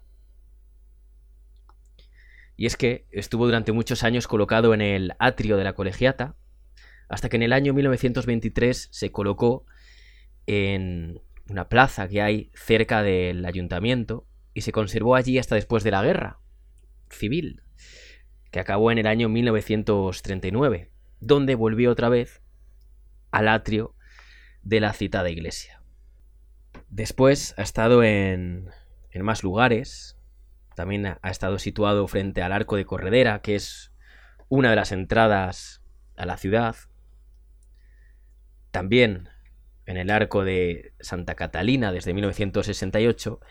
Y ahora también se le ha cambiado de lugar y está situado en el centro de recepción de visitantes, que está ubicado en el Alcázar de Toro, un alcázar de los antiguos que también sirvió de, de prisión en la guerra civil, de matadero, y hoy en día es este centro de recepción de, de visitantes.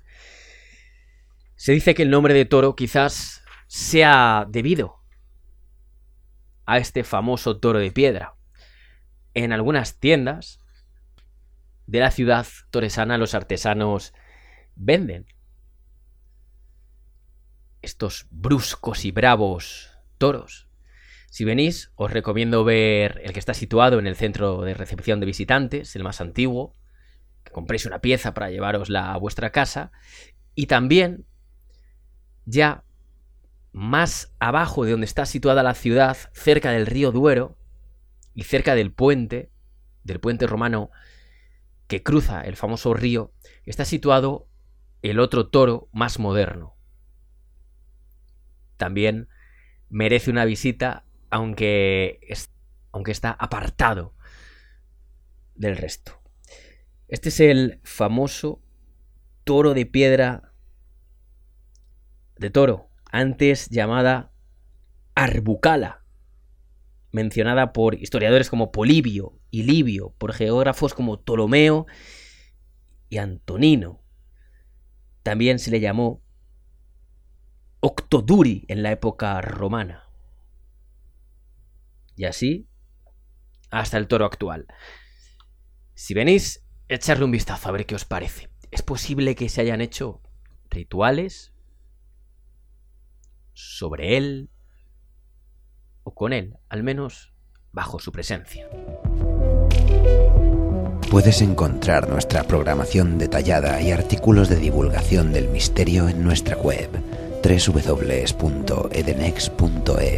o en la aplicación Edenex para móviles gratuitamente en Play Store.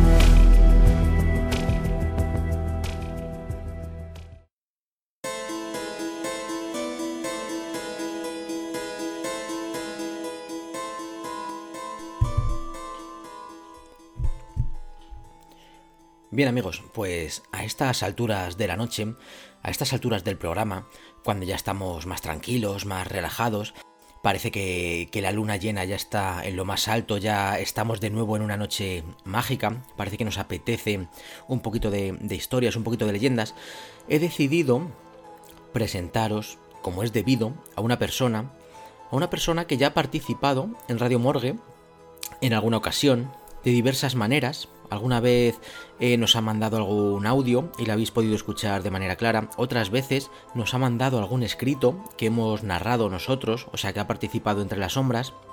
Y creo que es de ley, que es de justicia, presentarle como es debido. Más que nada porque ahora, cuando yo termine de hablar, va a entrar él con, un, con una narración propia y creo que es digna de, alabar y digna de mención. Hoy os quiero presentar a una de esas personas que desde que le conocí creo que es todo corazón, todo sensibilidad. Es una buena persona, por encima de todo. es una de esas, de esas gentes que, que sabes que las quieres tener en tu equipo desde un primer momento. Él se llama Víctor Manuel, él, aunque no lo reconozca, es un poeta, él es un trovador, es un bardo, es el bardo de la morgue. Y cuando, cuando acabó el, el programa anterior, el programa de, Bestias de Piedra, me dijo, jo, me ha gustado un montón. Dice, yo tengo, tengo datos, tengo información sobre, me gustaría hablar mucho sobre, la, sobre las gárgolas, que habéis tocado quizá poco el tema, sobre su influencia en el cine, sobre el diablo, cómo están relacionadas. Me gustaría hablar de este tema. Y, y le dije, evidentemente, pues adelante, adelante. Eh, puedes, tienes vía libre y, puedes contarnos lo que, lo que quieras. ¿Cuál ha sido mi sorpresa? Al escuchar su audio, que vosotros vais a escuchar brevemente ahora en, a continuación en cuanto yo me calle, y es que la maestría, la, la espiritualidad, el arte que tiene en hilar palabras, no, él no habla como estoy hablando yo ahora mismo, de manera llana, clara, concisa. Él busca siempre la simetría, busca lo armónico, busca lo bonito de las palabras, no en vano es, es un poeta. No lo he dicho, él es el director de, del podcast Sin Frontera, así que un llamamiento eh, desde aquí, desde Radio Morgue, a todo el que le gusten las historias, la poesía, las biografías, las leyendas, para que le den una oportunidad también en iVoox al podcast Sin Fronteras.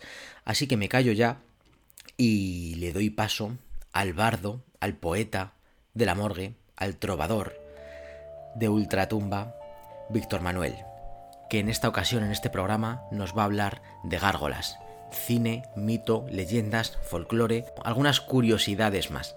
Víctor Manuel, el poeta de la morgue, aquí, en la radio de los bichos raros. Continuamos.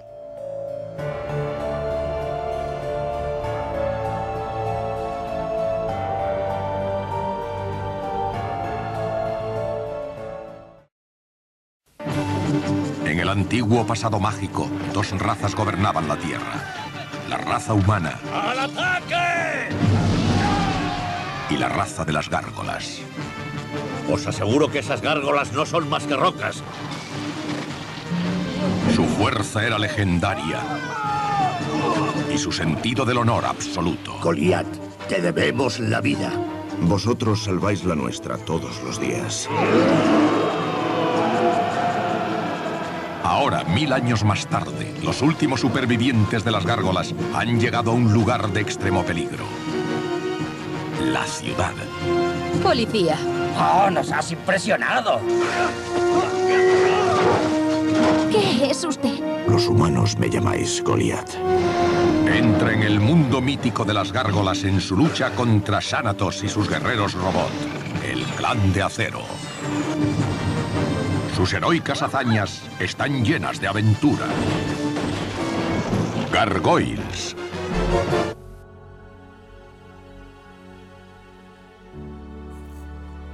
Sí, esta serie de animación fue el inicio de una historia, pero no de cualquier historia contada por los modernos trovadores, que son los podcasters o youtubers de la actualidad.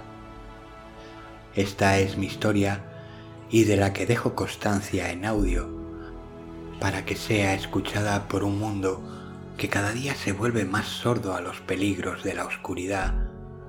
Cuando esto se escuche, de mí no quedará ni mi nombre. Seré un fantasma que ni siquiera aparecerá, una lápida con las palabras borradas, o tal vez una leyenda moderna que con el tiempo será un mito y después cenizas esparcidas por el viento.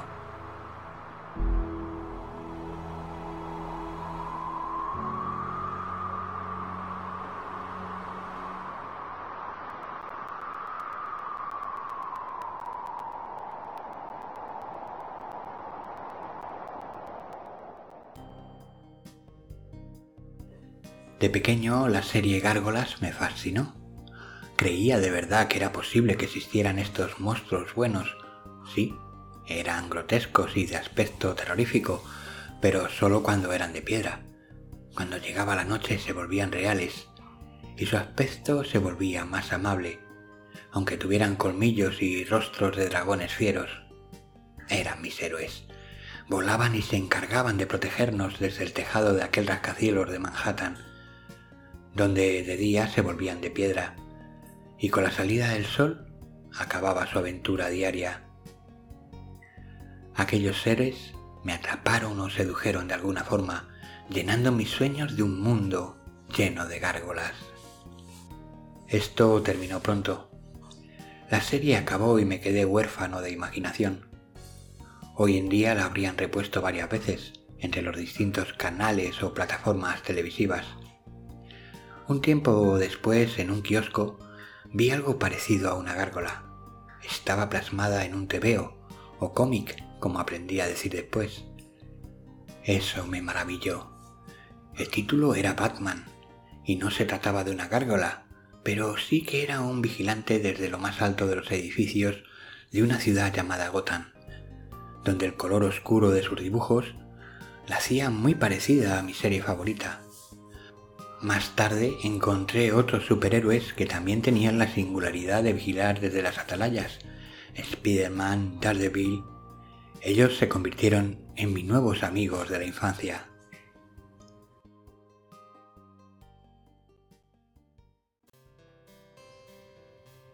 La adolescencia llegó y con ella lecturas de libros de fantasía, donde no encontré gárgolas, pero sí las bestias en las que estaban basadas.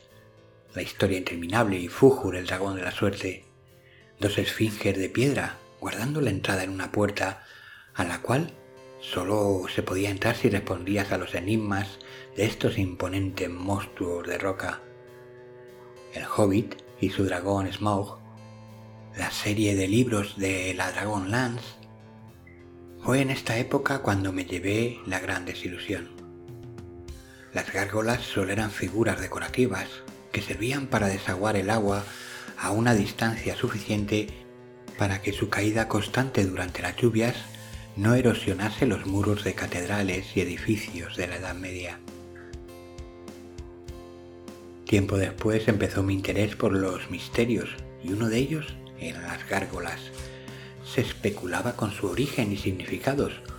Aparte de desaguar el agua de la lluvia, se especulaba con si eran guardianes que protegían los templos de los demonios. Se decía que eran demonios que al escapar de las iglesias se convertían en piedra. Leyendas todas hechas para dar una explicación a estos rostros monstruosos que se empeñaban en decorar distintos edificios. La leyenda a la que se le suele dar más importancia vino de Francia, aunque hay que decir que es muy similar a la de San Jordi en Cataluña, un dragón que atemoriza a un pueblo y un cura que con la cruz somete al dragón con solo la fuerza de su fe. Parecen claras las intenciones de lo que se quería conseguir con esta leyenda. El hecho es que me desanimó mucho el saber que todo era un mito aunque sí es verdad que muy dentro de mí había una voz de gárgola diciéndome, no te rindas, sigue buscando. Efectivamente no hice caso de esa voz. De lo que sí hice caso fue de la arqueología. Me fascinaba que unas ruinas, huesos, objetos del pasado pudieran contarnos parte de una historia que pasó hace cientos o miles de años. Sí, creo que lo han acertado me hice arqueólogo. No tan divertido como Indiana Jones, pero sí más real, lo cual lo hacía más importante para mí. No tenía que buscar historias basadas en mitos o leyendas creadas con un fin determinado. No hice descubrimientos importantes para la humanidad, o por lo menos que tuvieran el impacto que suelen tener los hallazgos de Egipto, que sin duda son importantes, aunque creo que todo lo que nos ayuda a saber cosas del pasado lo son, pero claro, Egipto tiene sus pirámides y misterios, que de alguna manera ya las tenemos en el ADN. Es como si fuera el único país que merece ser estudiado, y sé por mis compañeros de estudios que ellos también lo creen. De hecho, su sueño es ir a Egipto y descubrir tumbas con faraones dentro. No les puedo achacar nada malo en ello, todo lo contrario. Me fascina su entusiasmo, que la verdad no les dura demasiado, ya que son muy pocos los elegidos para trabajar allí. Mis intereses eran menos ambiciosos o por lo menos más cercanos. La época medieval, sus castillos, sus armas, sus leyes y formas de vida. Bueno, todo aquello que ocurrió durante esos siglos, sobre todo sus inicios.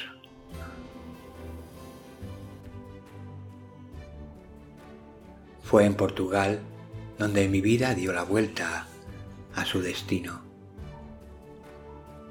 Siguiendo los pasos de un manuscrito encontrado en un castillo de Casarrubio del Monte, Toledo, donde se podía leer que don Juan Antonio Benito de Lendín, cruzado en Tierra Santa, había sido custodio de una puerta que cada cien años se abría para dejar pasar los demonios del infierno y que estos solo regresarían a este en el caso de que la humanidad siguiera el camino cristiano.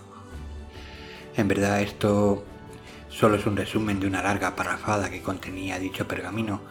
No le di mucha importancia, una leyenda más, con una más que segura historia falsa detrás, pero los grabados que había dibujados en los laterales eran otra cosa. Eran gárgolas. Eso era nuevo. Hasta ahora solo las había visto en piedra, en pergaminos antiguos jamás. Esto me excitó de alguna manera por dentro. Mi corazón empezó a latir con más brío. Un escalofrío esquivó mis defensas y se introdujo por mi espalda, subiendo hasta mi cuello donde el vello hizo acto de presencia, en un acto eléctrico, helando mi cuerpo, paralizando mi mente. Sí, aquello era algo. No sé el qué, pero sentía, o mejor dicho, intuía, que ese era un camino del cual no podía desviarme. Tenía que seguirlo y descubrir un algo misterioso, prohibido, para lo que sin duda había nacido. El tiempo se paralizó en aquel instante. Perdí la noción de la vida y su monótona casualidad. Cuando recobré mi realidad, la noche iluminaba en mi mente el rumbo que mi vida debía tomar.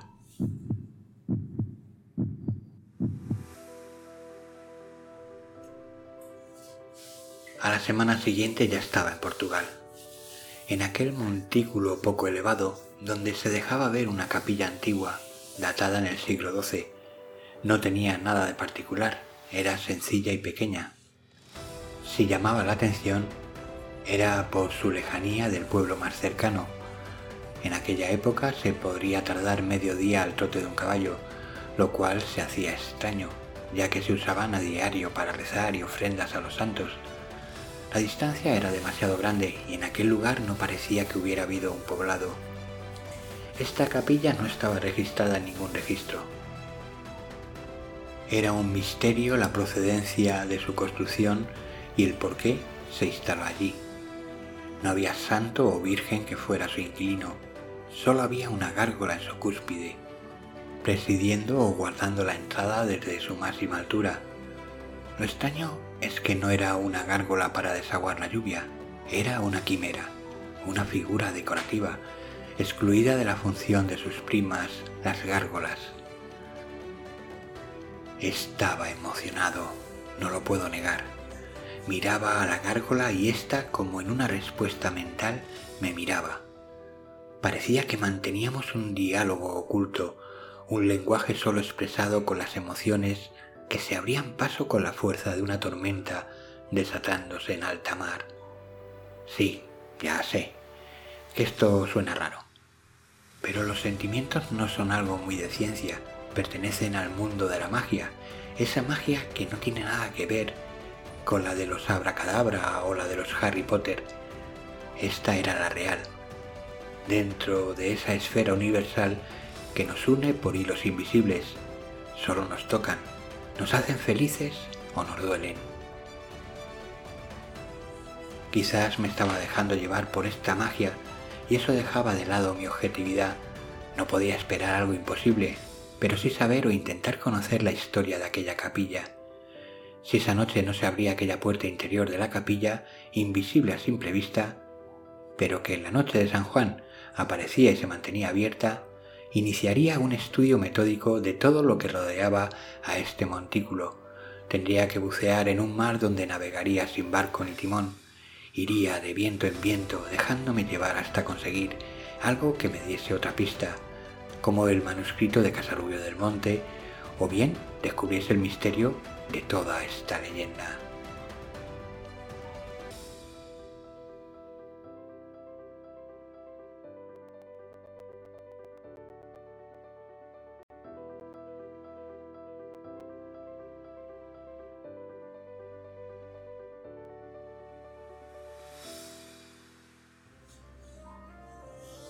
Espera se hizo larga y pesada. Me entretenía leyendo los informes copiados de aquel manuscrito original.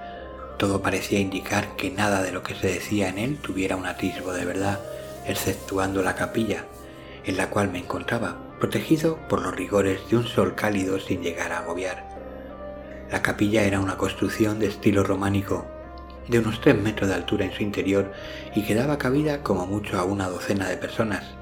No tenía bancos y solo un ventanal redondo dejaba paso a una luz tenue que pronto acabaría por diluirse entre las sombras. No parecía que fuera un lugar de culto o rezos. No había cruces ni símbolos religiosos. Solo calma y un silencio que se escuchaba en un eco continuo y monótono.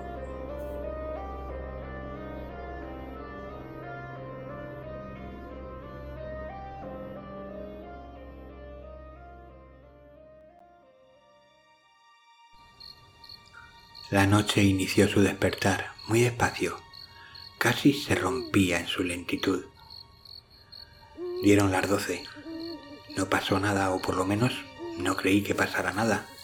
Esperaba una luz fuerte, un ruido atronador, campanas venidas desde algún lugar ignoto, pero no.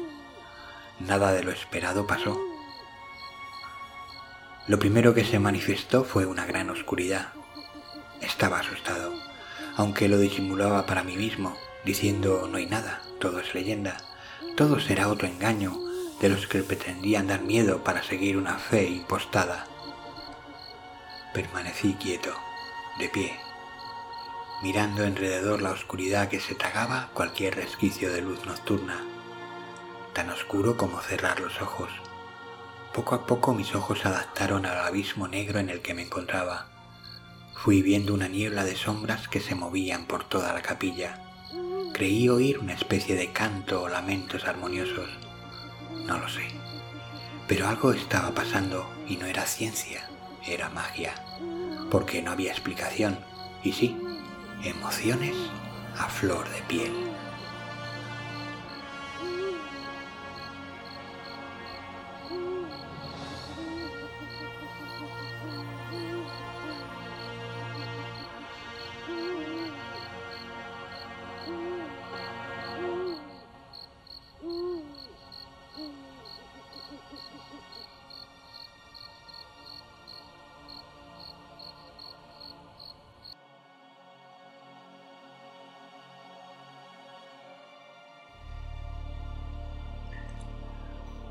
Sombra enorme apareció de repente. No la podía definir en sus detalles por la falta de luz, pero medía dos metros y medio como mínimo, y de su espalda salían lo que entendí como alas, aunque no estuvieran desplegadas. Al instante unos ojos se abrieron en esta sombra. Esto desató mi esfínter, y sí, me cagué.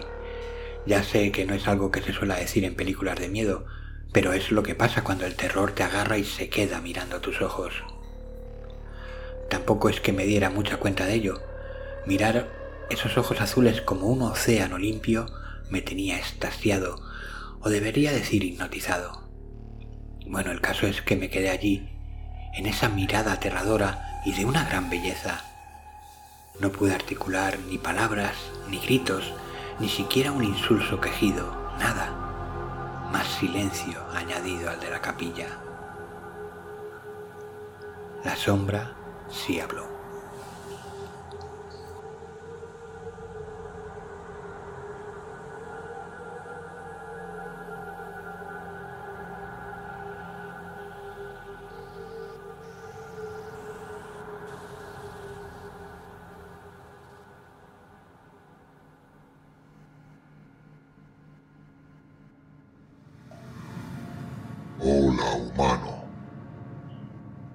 Esperábamos desde hace tiempo.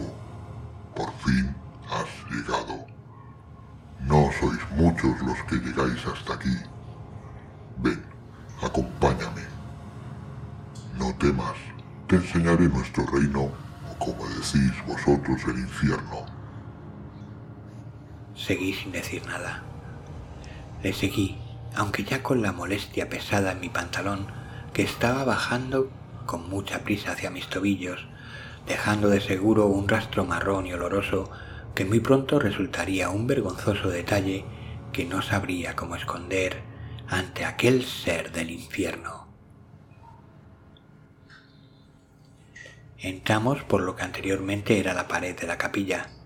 Unas escaleras iniciaron una bajada que no parecía tener fin. Antes de comenzar la bajada, el ser se giró y me pareció que hizo un gesto con lo que parecía su nariz. Me miró y con una muestra de desagrado comentó, Humano, parece que llevas arrastrando el miedo por el suelo y no vas a dejar las escaleras no solo sucias, también con aromas del inframundo. Lávate. Ahí a tu derecha tienes un pequeño manantial que forma una piscina natural.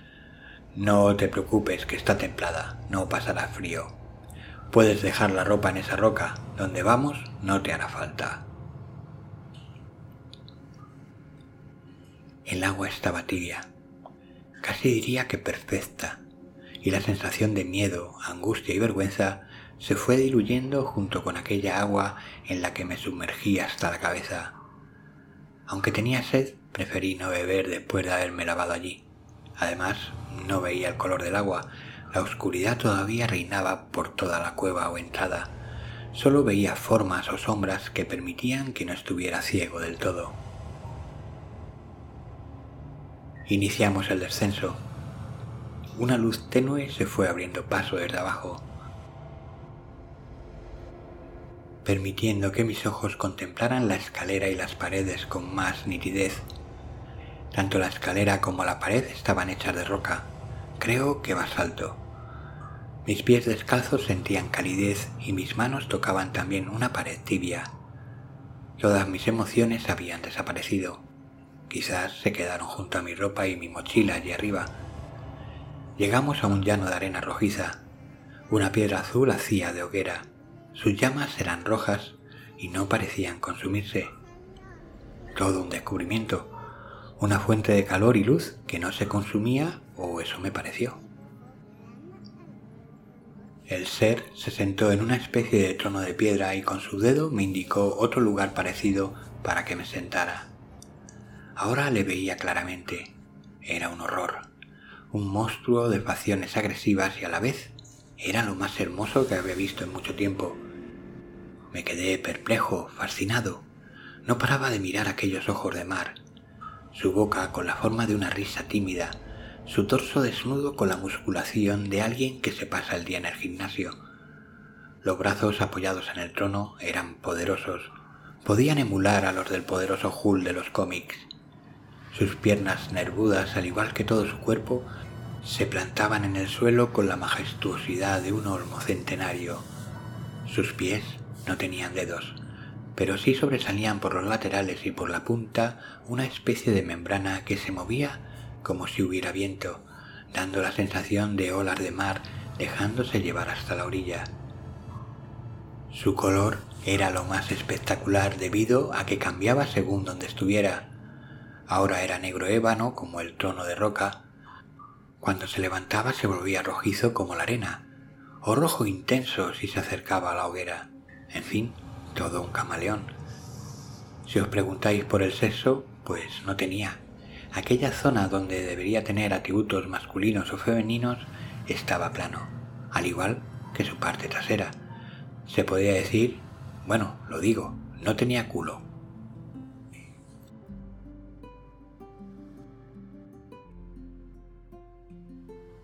Se levantó, me miró, inició una sonrisa que podía acabar en carcajada y sus dientes eran colmillos todos bien ensamblados y blancos como el nácar. Casi parecían tener luz propia. Desplegó sus alas y dejó que mi cara de pasmo abriera más los ojos todavía, si es que eso fuera posible. Creo que estaban a punto de salirse de las órbitas. Se volvió a sentar y me dijo Ya veo que has terminado tu inspección ocular sobre mi cuerpo. Espero que haya sido de tu agrado. No hagas preguntas, pues tenemos poco tiempo. Te explicaré lo que es necesario que sepas. Cuando el sol empiece a desperezarse e intente borrar las huellas de la noche, la puerta se cerrará y te quedarás aquí encerrado, sin posibilidad de salir nunca más. Asentí y no permití que las preguntas hiciesen acto de presencia en mi boca, lo cual hubiera sido algo incómodo ya que todas las preguntas se peleaban por ser la primera en salir y estaban generando un caos en mi cabeza. Soy al que llamáis Lucifer, sí, ese mismo que estás pensando, el mismo diablo que expulsó Dios del paraíso celestial. Es una historia larga y no tenemos tiempo, así que te diré que ni fui expulsado ni me rebelé contra lo que llamáis Dios, lo cual me recuerda que tendríais que llamarla diosa. Tampoco tiene género, como os suele gustar señalar, pero sí es la madre o la fuente de la que todo se crea y muere. Aunque eso no podré explicarlo con palabras humanas. Esto se conoce a través de los sentimientos, que todavía no podéis poseer. Cuando Adona, que así la llamamos en vuestro lenguaje, os dio a luz a todo este universo, era uno de los mundos más maravillosos que habíamos conocido. Como diríais vosotros, nos enamoramos de él y sabiendo que un día moriría, decidí bajar e intentar salvarlo el día que esto pudiese suceder. ¿Podría salvarlo? No. Todo lo que nace muere y no hay excepciones. Pero sí que podía replicar todo lo que aquí surgiera y cuando este mundo se extinguiera, iríamos a la madre donde lo vertiríamos todo lo replicado aquí para que diera luz otro mundo igual a este, aunque quizás cambiarían algunas cosas, pero lo bello y hermoso sería lo que debería quedarse, para poder admirarlo y llenarnos de un sentimiento parecido a vuestro gozo, pero multiplicado por millones, algo que no podrían soportar vuestros cuerpos y mentes. Aunque soy inmortal, no me daría tiempo a replicar todo lo creado y lo que está por nacer. Así que hice un portal a vuestro mundo y me instalé aquí. Pocos de mi tribu tenían mi misma devoción e hicimos que en el interior de la capilla se abriera una puerta a nuestro infierno, como llamáis, para que cada 100 años alguien especial de la humanidad pudiera entrar y llegase a formar parte de nosotros. Con el tiempo hemos abierto más puertas en este mundo y cada 100 años, en distintas épocas y días, se abren para que un portal pase y si lo desea formar parte de nosotros, pues no somos suficientes todavía para replicar todo y es seguro que no lo seamos nunca. Te necesitamos, humano. Forma parte de nosotros. Te transformaremos a nuestra imagen. No podrás volver, aunque sí estarás presente en este mundo a través de lo que llamáis sueños, que en verdad son caminos por los que llegar a muchos mundos de una forma etérea, con el pensamiento para que lo entiendas mejor. Solo decirte que la transformación duele, no hay forma de hacerlo agradable, es una cuestión de emociones. El dolor hace que tus sentimientos humanos desaparezcan y te nazcan los que te harán falta para vivir con nosotros. Será un camino difícil que te conducirá a la muerte y resurrección. Mas si has llegado hasta aquí, lo conseguirás. Tú decides.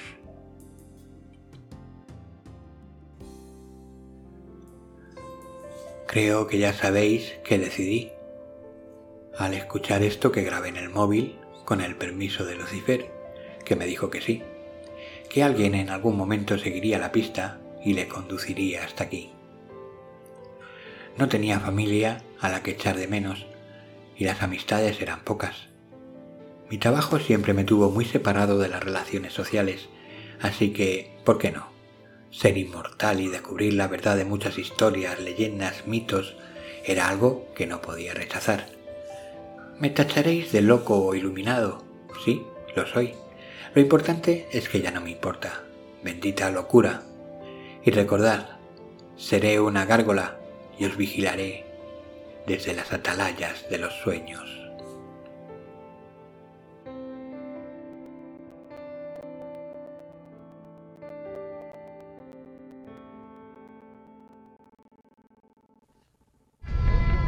Estás escuchando Radio Morgue. Entra, la puerta está entreabierta.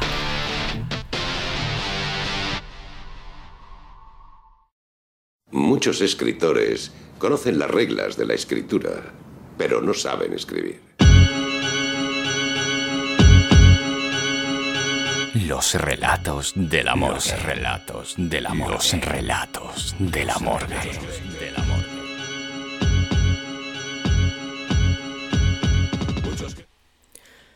Y lo que viene ahora, bichos raros, es, es, una delicia, es una delicatessen.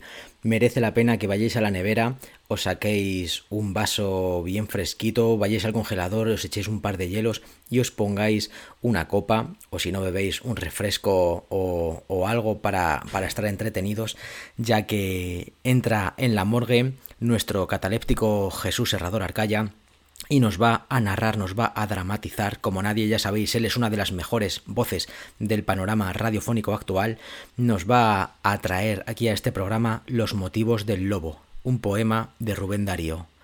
Disfrutadlo.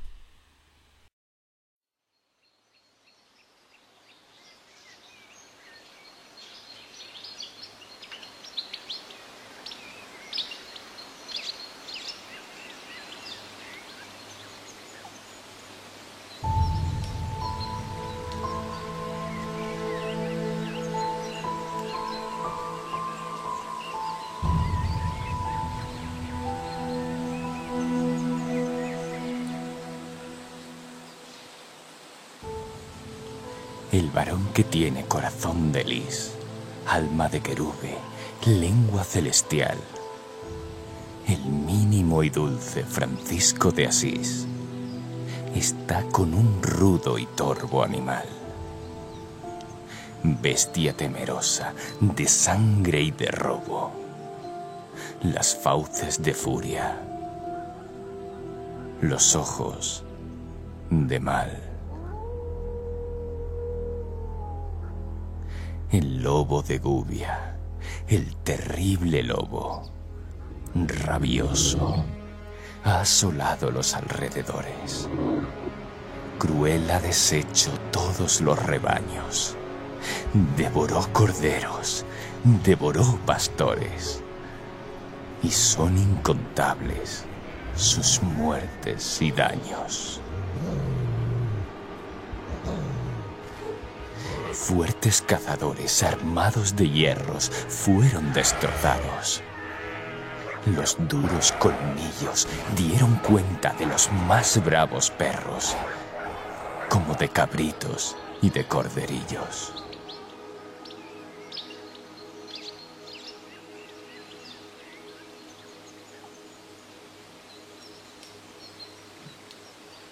Francisco salió. Al lobo buscó en su madriguera. Cerca de la cueva encontró a la fiera enorme, que al verle se lanzó feroz contra él. Francisco, con su dulce voz, alzando la mano, al lobo furioso dijo, Paz, hermano lobo. El animal contempló al varón de tosco sayal. Dejó su aire arisco, cerró las abiertas fauces agresivas y dijo: Está bien, hermano Francisco. ¿Cómo? exclamó el santo. ¿Es ley que tú vivas de horror y muerte? La sangre que vierte tu hocico diabólico, el duelo y espanto que esparces, el llanto de los campesinos, el grito, el dolor de tanta criatura de nuestro Señor, ¿no han de contener tu encono infernal? Vienes del infierno, ¿Te ha infundido acaso su rencor eterno Luzbel o Belial? Y el gran lobo, humilde, es duro el invierno y es horrible el hambre. En el bosque helado no hallé qué comer y busqué el ganado. Y en veces comí ganado y pastor. La sangre. Yo vi más de un cazador sobre su caballo, llevando el azor al puño, o correr tras el jabalí, el oso o el ciervo.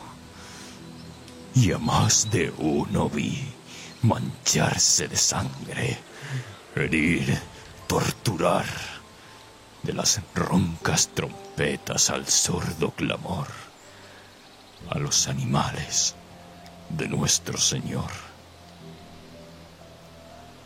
Y no era por hambre que iban a cazar.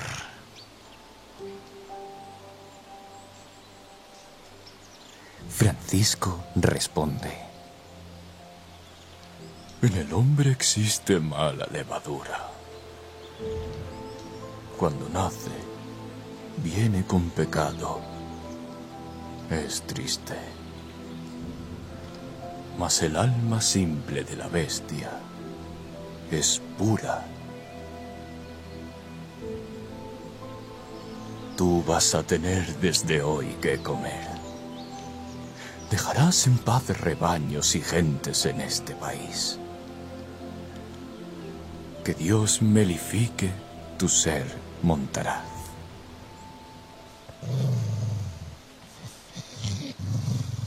Está bien, hermano Francisco de Asís. Ante el Señor que todo ata y desata, en fe de promesa, tiéndeme la pata. El lobo tendió la pata al hermano de Asís, que a su vez le alargó la mano.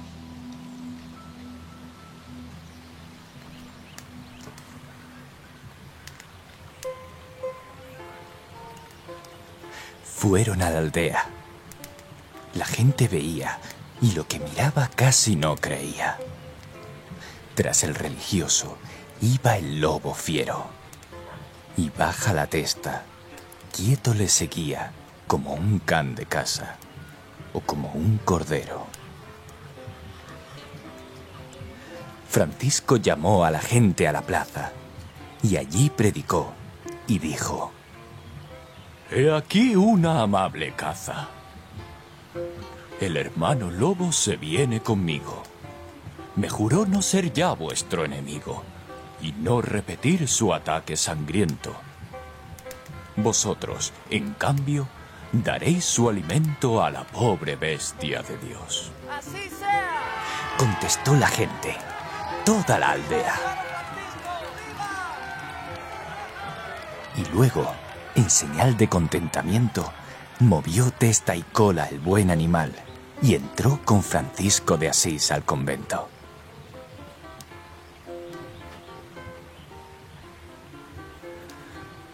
Algún tiempo estuvo el lobo tranquilo en el santo asilo. Sus vastas orejas los salmos oían y los claros ojos se le humedecían. Aprendió mil gracias y hacía mil juegos cuando a la cocina iba con los legos. Y cuando Francisco su oración hacía, el lobo las pobres sandalias lamía. Salía a la calle, iba por el monte, descendía al valle, entraba en las casas y le daban algo de comer. Mirábanle como a un manso galgo.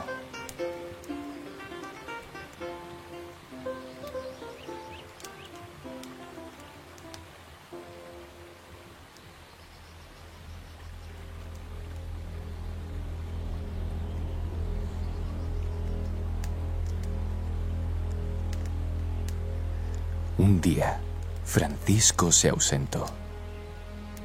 y el lobo dulce, el lobo manso y bueno, el lobo probo, desapareció, tornó a la montaña y recomenzaron su aullido y su saña. Otra vez sintióse el temor, la alarma, entre los vecinos y entre los pastores. Colmaba el espanto los alrededores. De nada servía el valor y el arma, pues la bestia fiera no dio treguas a su furor jamás, como si tuviera fuegos de Moloch y de Satanás.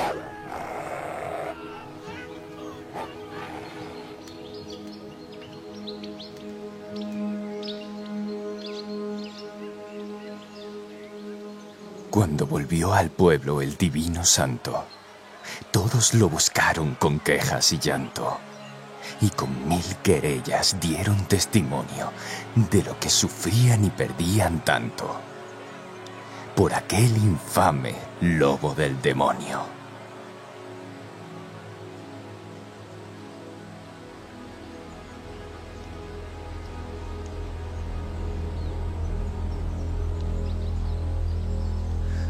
Francisco de Asís se puso severo.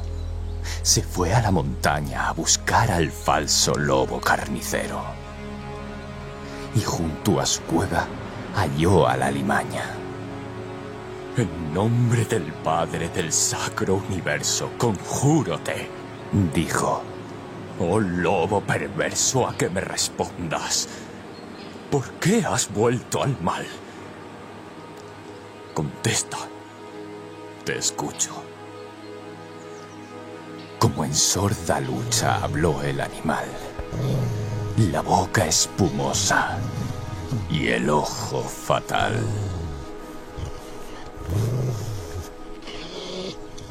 Hermano Francisco, no te acerques mucho.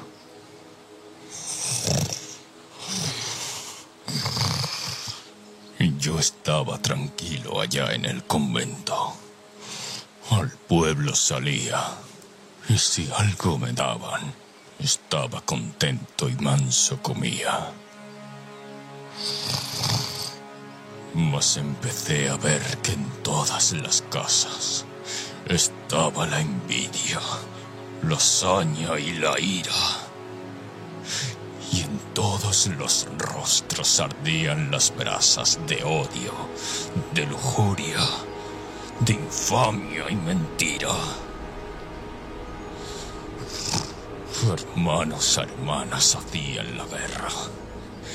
Perdían los débiles, ganaban los malos. Hembra y macho eran como perro y perra. Y un buen día, todos me dieron de palos.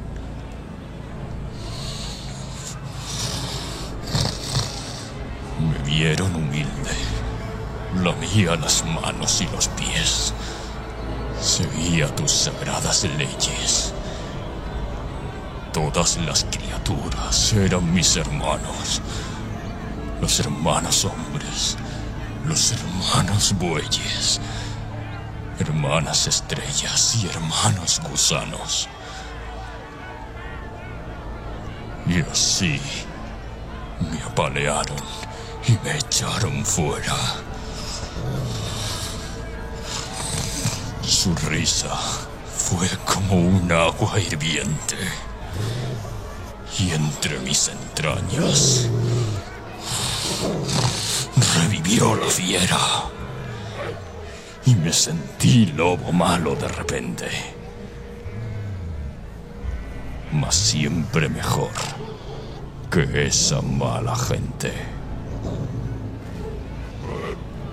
Y recomencé a luchar aquí, a me defender y a me alimentar, como el oso hace, como el jabalí, que para vivir tienen que matar. Déjame en el monte. Déjame en el risco. Déjame existir en libertad. Vete a tu convento, hermano Francisco. Sigue tu camino y tu santidad.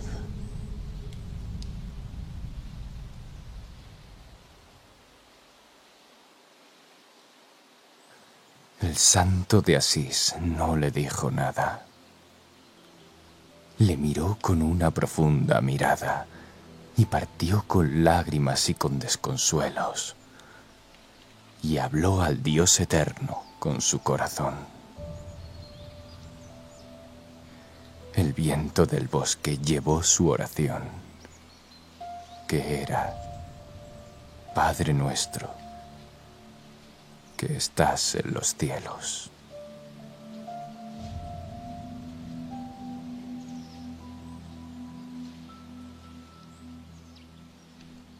Hola, hola, soy Javier Resines. Me paso por aquí para mandar un gran abrazo a todos los radiomorgueros. ¿eh? Estáis en el sitio ideal para estar al tanto de todo lo que se mueve alrededor del mundo del misterio, del terror, de lo fantástico, de, la ciencia ficción y todo de la mano de Johnny Benito, al que mando otro gran abrazo también y sin el que esto no sería posible. Radio Morgueros, Radio Morgueras, eh, no dejéis de escucharnos, ¿vale? Venga, un gran abrazo.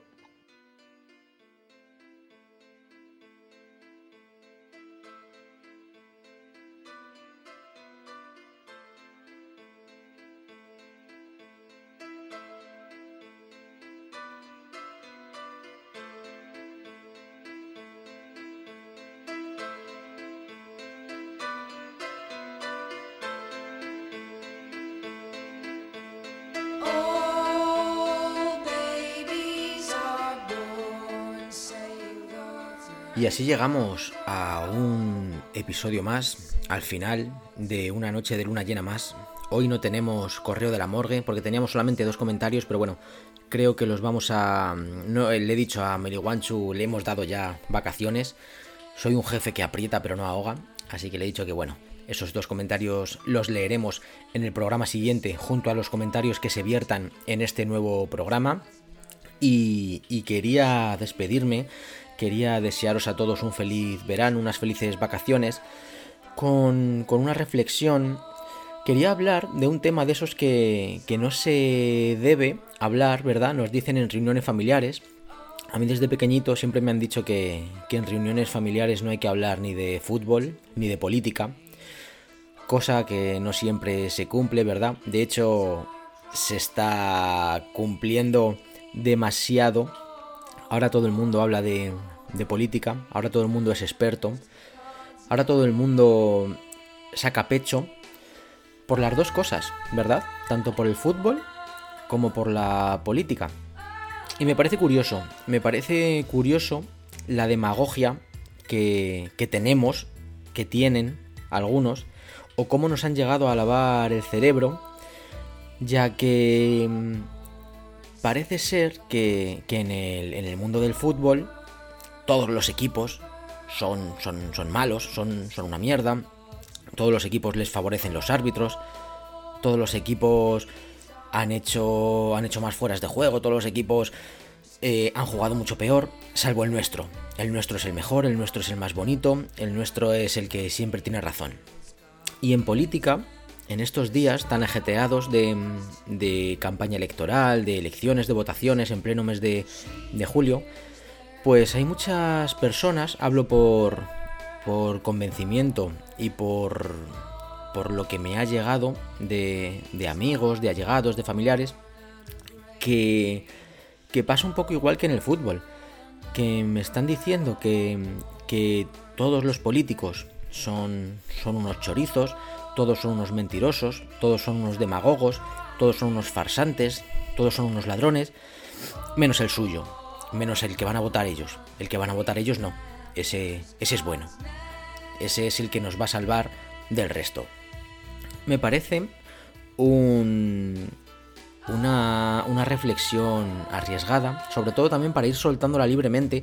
Yo me acuerdo que antiguamente el voto era secreto, el voto sigue siendo secreto, pero antiguamente la gente lo llevaba más, más a rajatabla. Hoy en día parece que se ha puesto de moda exhibir a quién vamos a votar y, y, esgrimir nuestros argumentos quizá para convencer al vecino. A mí ha habido un montón de personas que me han estado diciendo, yo voy a votar a este y tú tienes que votarle porque son los mejores, porque mira lo que van a hacer, porque mira que esto, porque mira que lo otro. Y yo siempre me he tratado de mantener al margen. Yo no soy apolítico, tampoco voy a ser mentiroso con vosotros, no soy apolítico. Tengo mis ideas, tengo mis convicciones, evidentemente como todo el mundo, pero creo que no soy quien para decirle a nadie, para hacerle a nadie cambiar de opinión. Al igual que también exijo que la gente no se atreva a, a tratar de cambiar mi opinión y mis convicciones. Para eso ya hay otros medios. Para eso ya está la cultura, la televisión, la historia, los archivos. Yo creo que todo el mundo hoy tiene acceso a toda la información posible y, creo que aunque esté segmentada la información, la, opinión, lo, los editoriales, creo que el que se quiera informar por otros medios, creo que hay medios suficientes para, para saberlo. Entonces, eh, sin, sin querer desvariar mucho, lo que quería decir es que creo que la política actual, yo estoy, últimamente estoy muy activo en política, estoy informándome mucho, estoy metiéndome mucho en, en el ajo, quiero saber, quiero que no me tomen por tonto. Y lo que estoy notando es que el ruido está creciendo, el ruido de fondo, el murmullo, un run run, como un pequeño riachuelo, ¿verdad? Que, que nace con un pequeño sonidito, pero que cuando va bajando por la montaña se va convirtiendo fuerte y al final acaba por ser un ruido atronador. Pues creo que estamos ahí. Desde que Feijó cogió, por ejemplo, las riendas del PP, que dijo que iba a bajar los decibelios, que iba a calmar todo, que fue realmente fue un soplo de decir, vale, a ver si nos calmamos todos porque estamos muy crispados. Pues lo que vimos en el último debate, en el último cara a cara, Feijó Sánchez, fue todo lo contrario. Fue crispación, fue acusaciones, fue pullitas, fue tirada de dardos. Y eso no les culpo a ellos, ni a Feijó ni a Sánchez, porque los políticos de hoy en día no, no son políticos, son, son, oradores, son lectores. Ellos leen lo que sus gabinetes de, de, prensa, lo que sus directores de orquesta creen que quieren que lean. Y lo que creo, y lo que me he estado dando cuenta en esta, en esta campaña política, es que, que poco a poco el ruido, el murmullo, está creciendo, los insultos se están convirtiendo en una constante y se están traspasando líneas rojas que son muy peligrosas, porque hay muchas acusaciones sin pruebas por ambos bandos, hay muchos insultos, que eso luego se traslada a la gente, a la masa, y creo que tarde o temprano vamos a llegar a un punto de no retorno, porque nos están aleccionando muchas veces engañando, nos están lavando el cerebro, nos están machacando y nos están instando a que tomemos las riendas. Y, no que tomemos las riendas como bien hemos hecho en estas elecciones, que hemos, hemos batido récord de, de participación, y eso es una fiesta de la democracia, nos están instando a que tomemos las riendas de una manera más activa. Si no sale el grupo parlamentario que nos gusta o que queremos, he escuchado ciertos factores que dicen que hay que tomar al asalto o que hay que salir a las calles. Eso es una locura. Porque tú no puedes sembrar ese germen. Hay un refrán que dice, cría cuervos y te sacarán los ojos. O otro que el que... ¿Cómo era que el de los, el de los truenos? El que siembra truenos, ¿no? O cría truenos o algo así. Y recoges tempestades o algo así pues creo que realmente lo que estamos consiguiendo y es algo que me da mucho miedo porque como digo, llevo bastantes meses metido en un poquito en informándome en el tema de político y estoy viendo cómo hay voces que se salen, que se salen de, lo normal, que están traspasando todas esas líneas que no se pueden traspasar y que no les importa decir, incluso a algunos, eh, a viva voz, que volvamos al 36. estamos en el 2023 el mundo está convirtiéndose en un lugar peligroso, hostil. La política global se está recrudeciendo. Los problemas a nivel geopolítico y geoestratégico se están recrudeciendo. ¿Creéis que es el momento necesario para crisparnos internamente a nosotros mismos? ¿Creéis que debemos volver a enfrentarnos hermanos contra hermanos? No lo sé, a mí es algo que me da que pensar Y aunque realmente, como digo, yo no soy apolítico, yo tengo mi, mi idea y mis convicciones, tampoco soy idiota. Tampoco sé, o sea, tampoco creo que, que el partido al que yo vaya a votar es, es mi, mi, prototipo de, de, eh, de, partido base, que lo hacen todo bien, que, que deben estar ahí porque son los mejores, porque no hacen nada mal. No, no, no, no, no. Yo sé que ellos mienten, como, los, como todos. Sé que ellos también tienen muertos bajo la, bajo la alfombra. Sé que ellos se les va la voz, como a todos. Pero, pero no sé. Este es un, es un canto a, a la cordura y al no dejar manipularnos. Porque vemos cualquier debate, vemos cualquier telediario, vemos cualquier programa de política, escuchamos cualquier podcast de política, normalmente, y acabamos crispados, acabamos exaltados, y eso luego se extrapola a nuestra vida diaria. Hoy en día no puedes tocarle el claxon a nadie en el coche, por lo que sea, porque no sabes cómo te va a reaccionar, y lo mismo se baja y te pega dos hostias. Que te insultes lo menos que te puede pasar. No le puedes decir a nadie nada por la calle porque no sabes cómo va a reaccionar y eso es porque estamos alterados, estamos crispados, estamos enfadados. Y creo que uno de los pilares que debería mover la política es saber, valorar cómo está la población actual. Y nosotros estamos en una, en una espada de Damocles que puede caer a un lado y a otro. Creo que estamos demasiado alterados y deberíamos relajarnos, deberíamos o deberían hacernos eh, no estar tan, tan a la que salta. Bueno, es mi pequeña valoración, que nos lo tomemos con calma. Además ahora viene el verano, vienen las vacaciones, época de mayor divorcio, así que tranquilos, también la vida familiar, época de muchos desplazamientos, tranquilos, en la carretera, en el coche. Y, desde aquí, desde este Radio Morgue, si sirve de algo, pues quería hacer un llamamiento a la calma y que cuando lleguemos a ese punto al que nos quieren enviar, ya no habrá marcha atrás. Cuando nos encontremos con, con, un fusil entre las manos, ya no podremos decir que no y no podremos retroceder. Así que ahora que estamos a tiempo, es momento de decirle a los políticos tranquilos, calmados, a la, ciudadanía y no entrar en su juego no cabrearnos por todo ese tipo de cosas que al final los que se llenan los bolsillos son ellos y los que mandamos a priori somos nosotros, nosotros somos los que los que mandamos sobre ellos. Sin nosotros ellos no estarían ahí. Eso tenerlo muy presente. No son ellos los que nos dicen lo que tenemos que hacer, somos nosotros los que les ponemos en su posición. Exigir siempre la mayor cordura. Nos vemos el mes que viene en otra nueva luna llena y hasta entonces no os olvidéis de cerrar bien la puerta antes de iros a acostar bichos raros, pues nunca se sabe lo que puede haber en el otro.